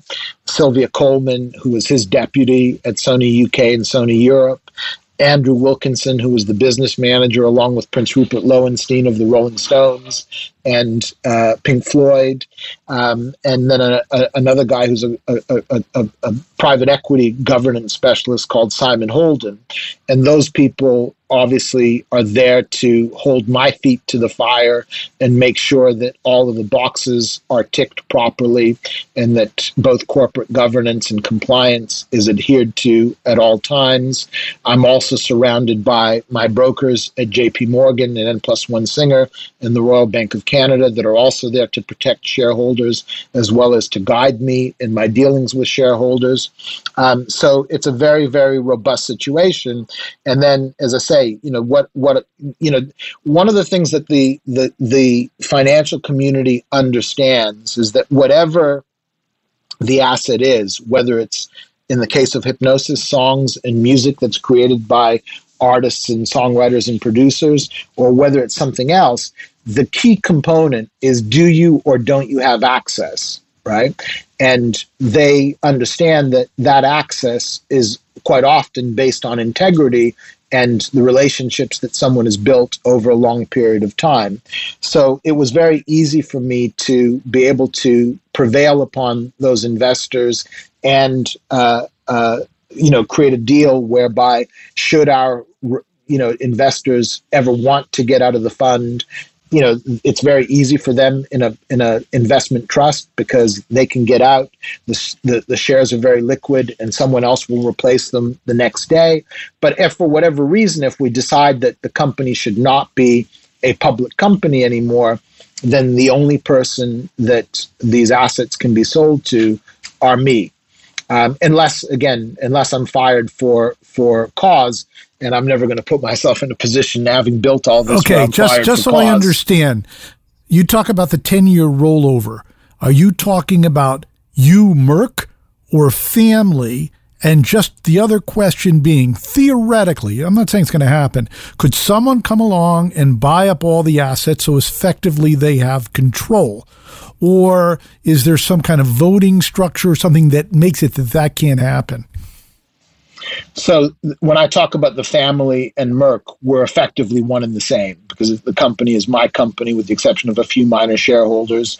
And therefore, the, the contract that I have with the fund is through the Family Music Limited as my operating company. Um, in terms of of you know any company that's on the stock market could be the subject of a hostile takeover. There's there's you know that and that's something that of course shareholders would have to vote on. And uh, uh, you know there's there's always the chance when you're in, on on the on the public market that even though something like that is remote, there's always a possibility that it could happen. Okay, now just talking about the landscape in general, what are the new opportunities in sync and what are the new opportunities relative to collection in general? And where is the focus of your managers? So the focus is very much on getting more out of these great songs and getting more out of them in many, many different ways. So, you know, we own the great Al Jackson's catalog. And when we bought Al Jackson's catalog, it was making predictable, reliable income of 400 grand a year. But, you know, 82% of that income was concentrated on one song Al Green's Let's Stay Together. And as you probably know, Al Jackson, as the drummer in Booker T and the MGs, had an incredible career between 1962 and when he died in 1975, where he wrote you know 13 or 14 of the most important soul pop classics not only let's stay together but still in love with you and call me for al green plus seven or eight of his other biggest songs. He wrote uh, uh, you know booker t and the mgs green onions plus most of their big records plus getting royalties on big records by bill withers and uh, otis redding and many many others.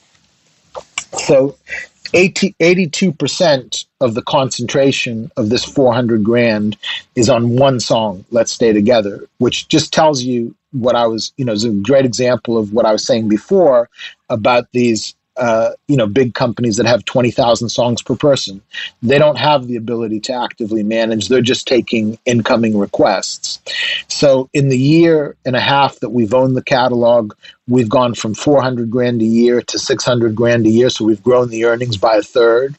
But crucially, in doing that, we've taken the earnings of Let's Stay Together from 82% of the overall number to less than 50% of the overall number. And the remaining 50% is now having put Green Onions in about 10 different movies. It's putting Call Me in a TV commercial.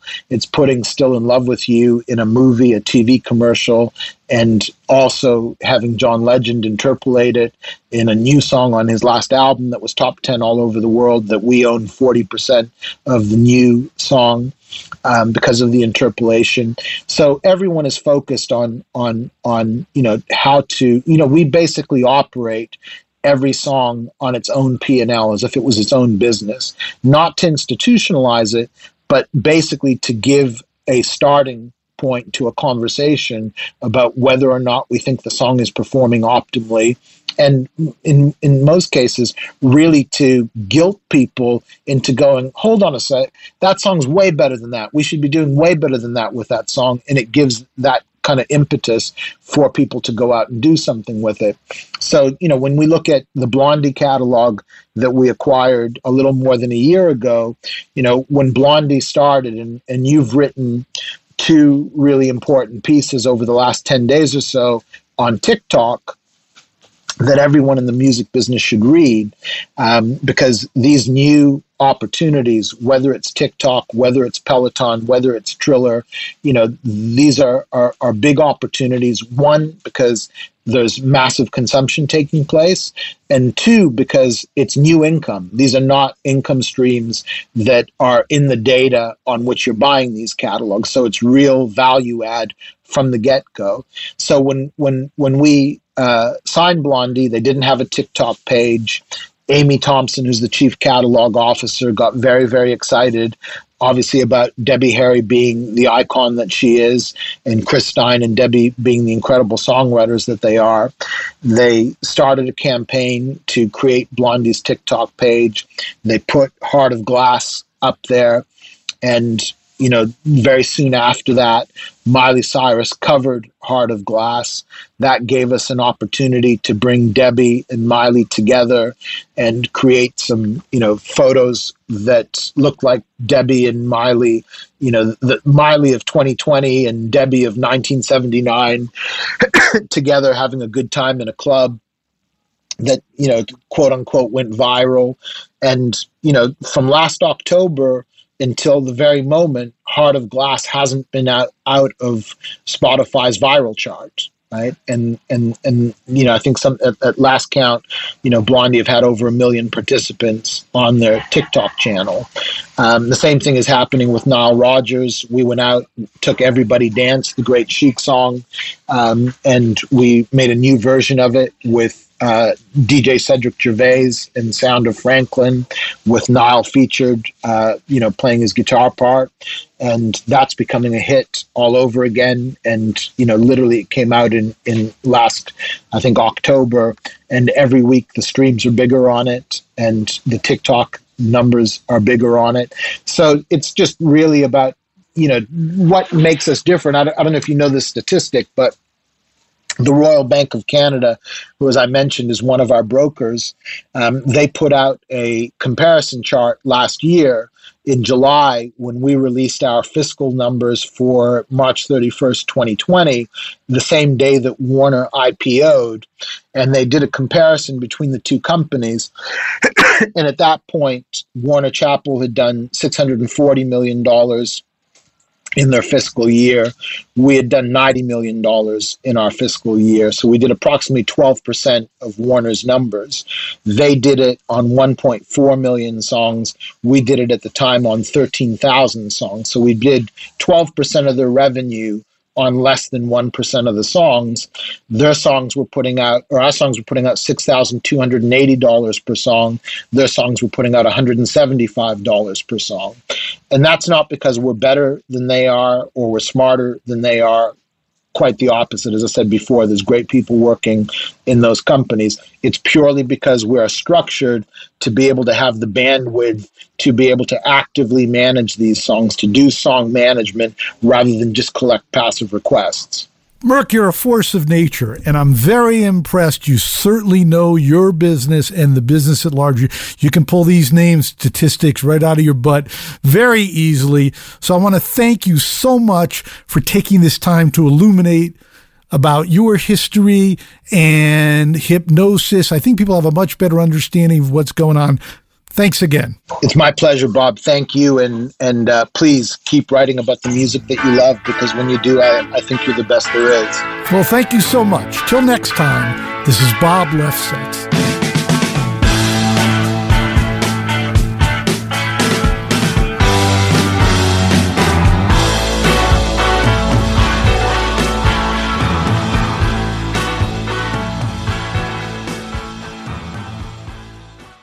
When you drive a vehicle so reliable it's backed by a 10 year, 100,000 mile limited warranty, you stop thinking about what you can't do and start doing what you never thought possible. Visit your local Kia dealer today to see what you're capable of in a vehicle that inspires confidence around every corner. Kia, movement that inspires. Call 800 333 4KIA for details. Always drive safely. Limited inventory available. Warranties include 10 year 100,000 mile powertrain and 5 year 60,000 mile basic. Warranties are limited. See retailer for details.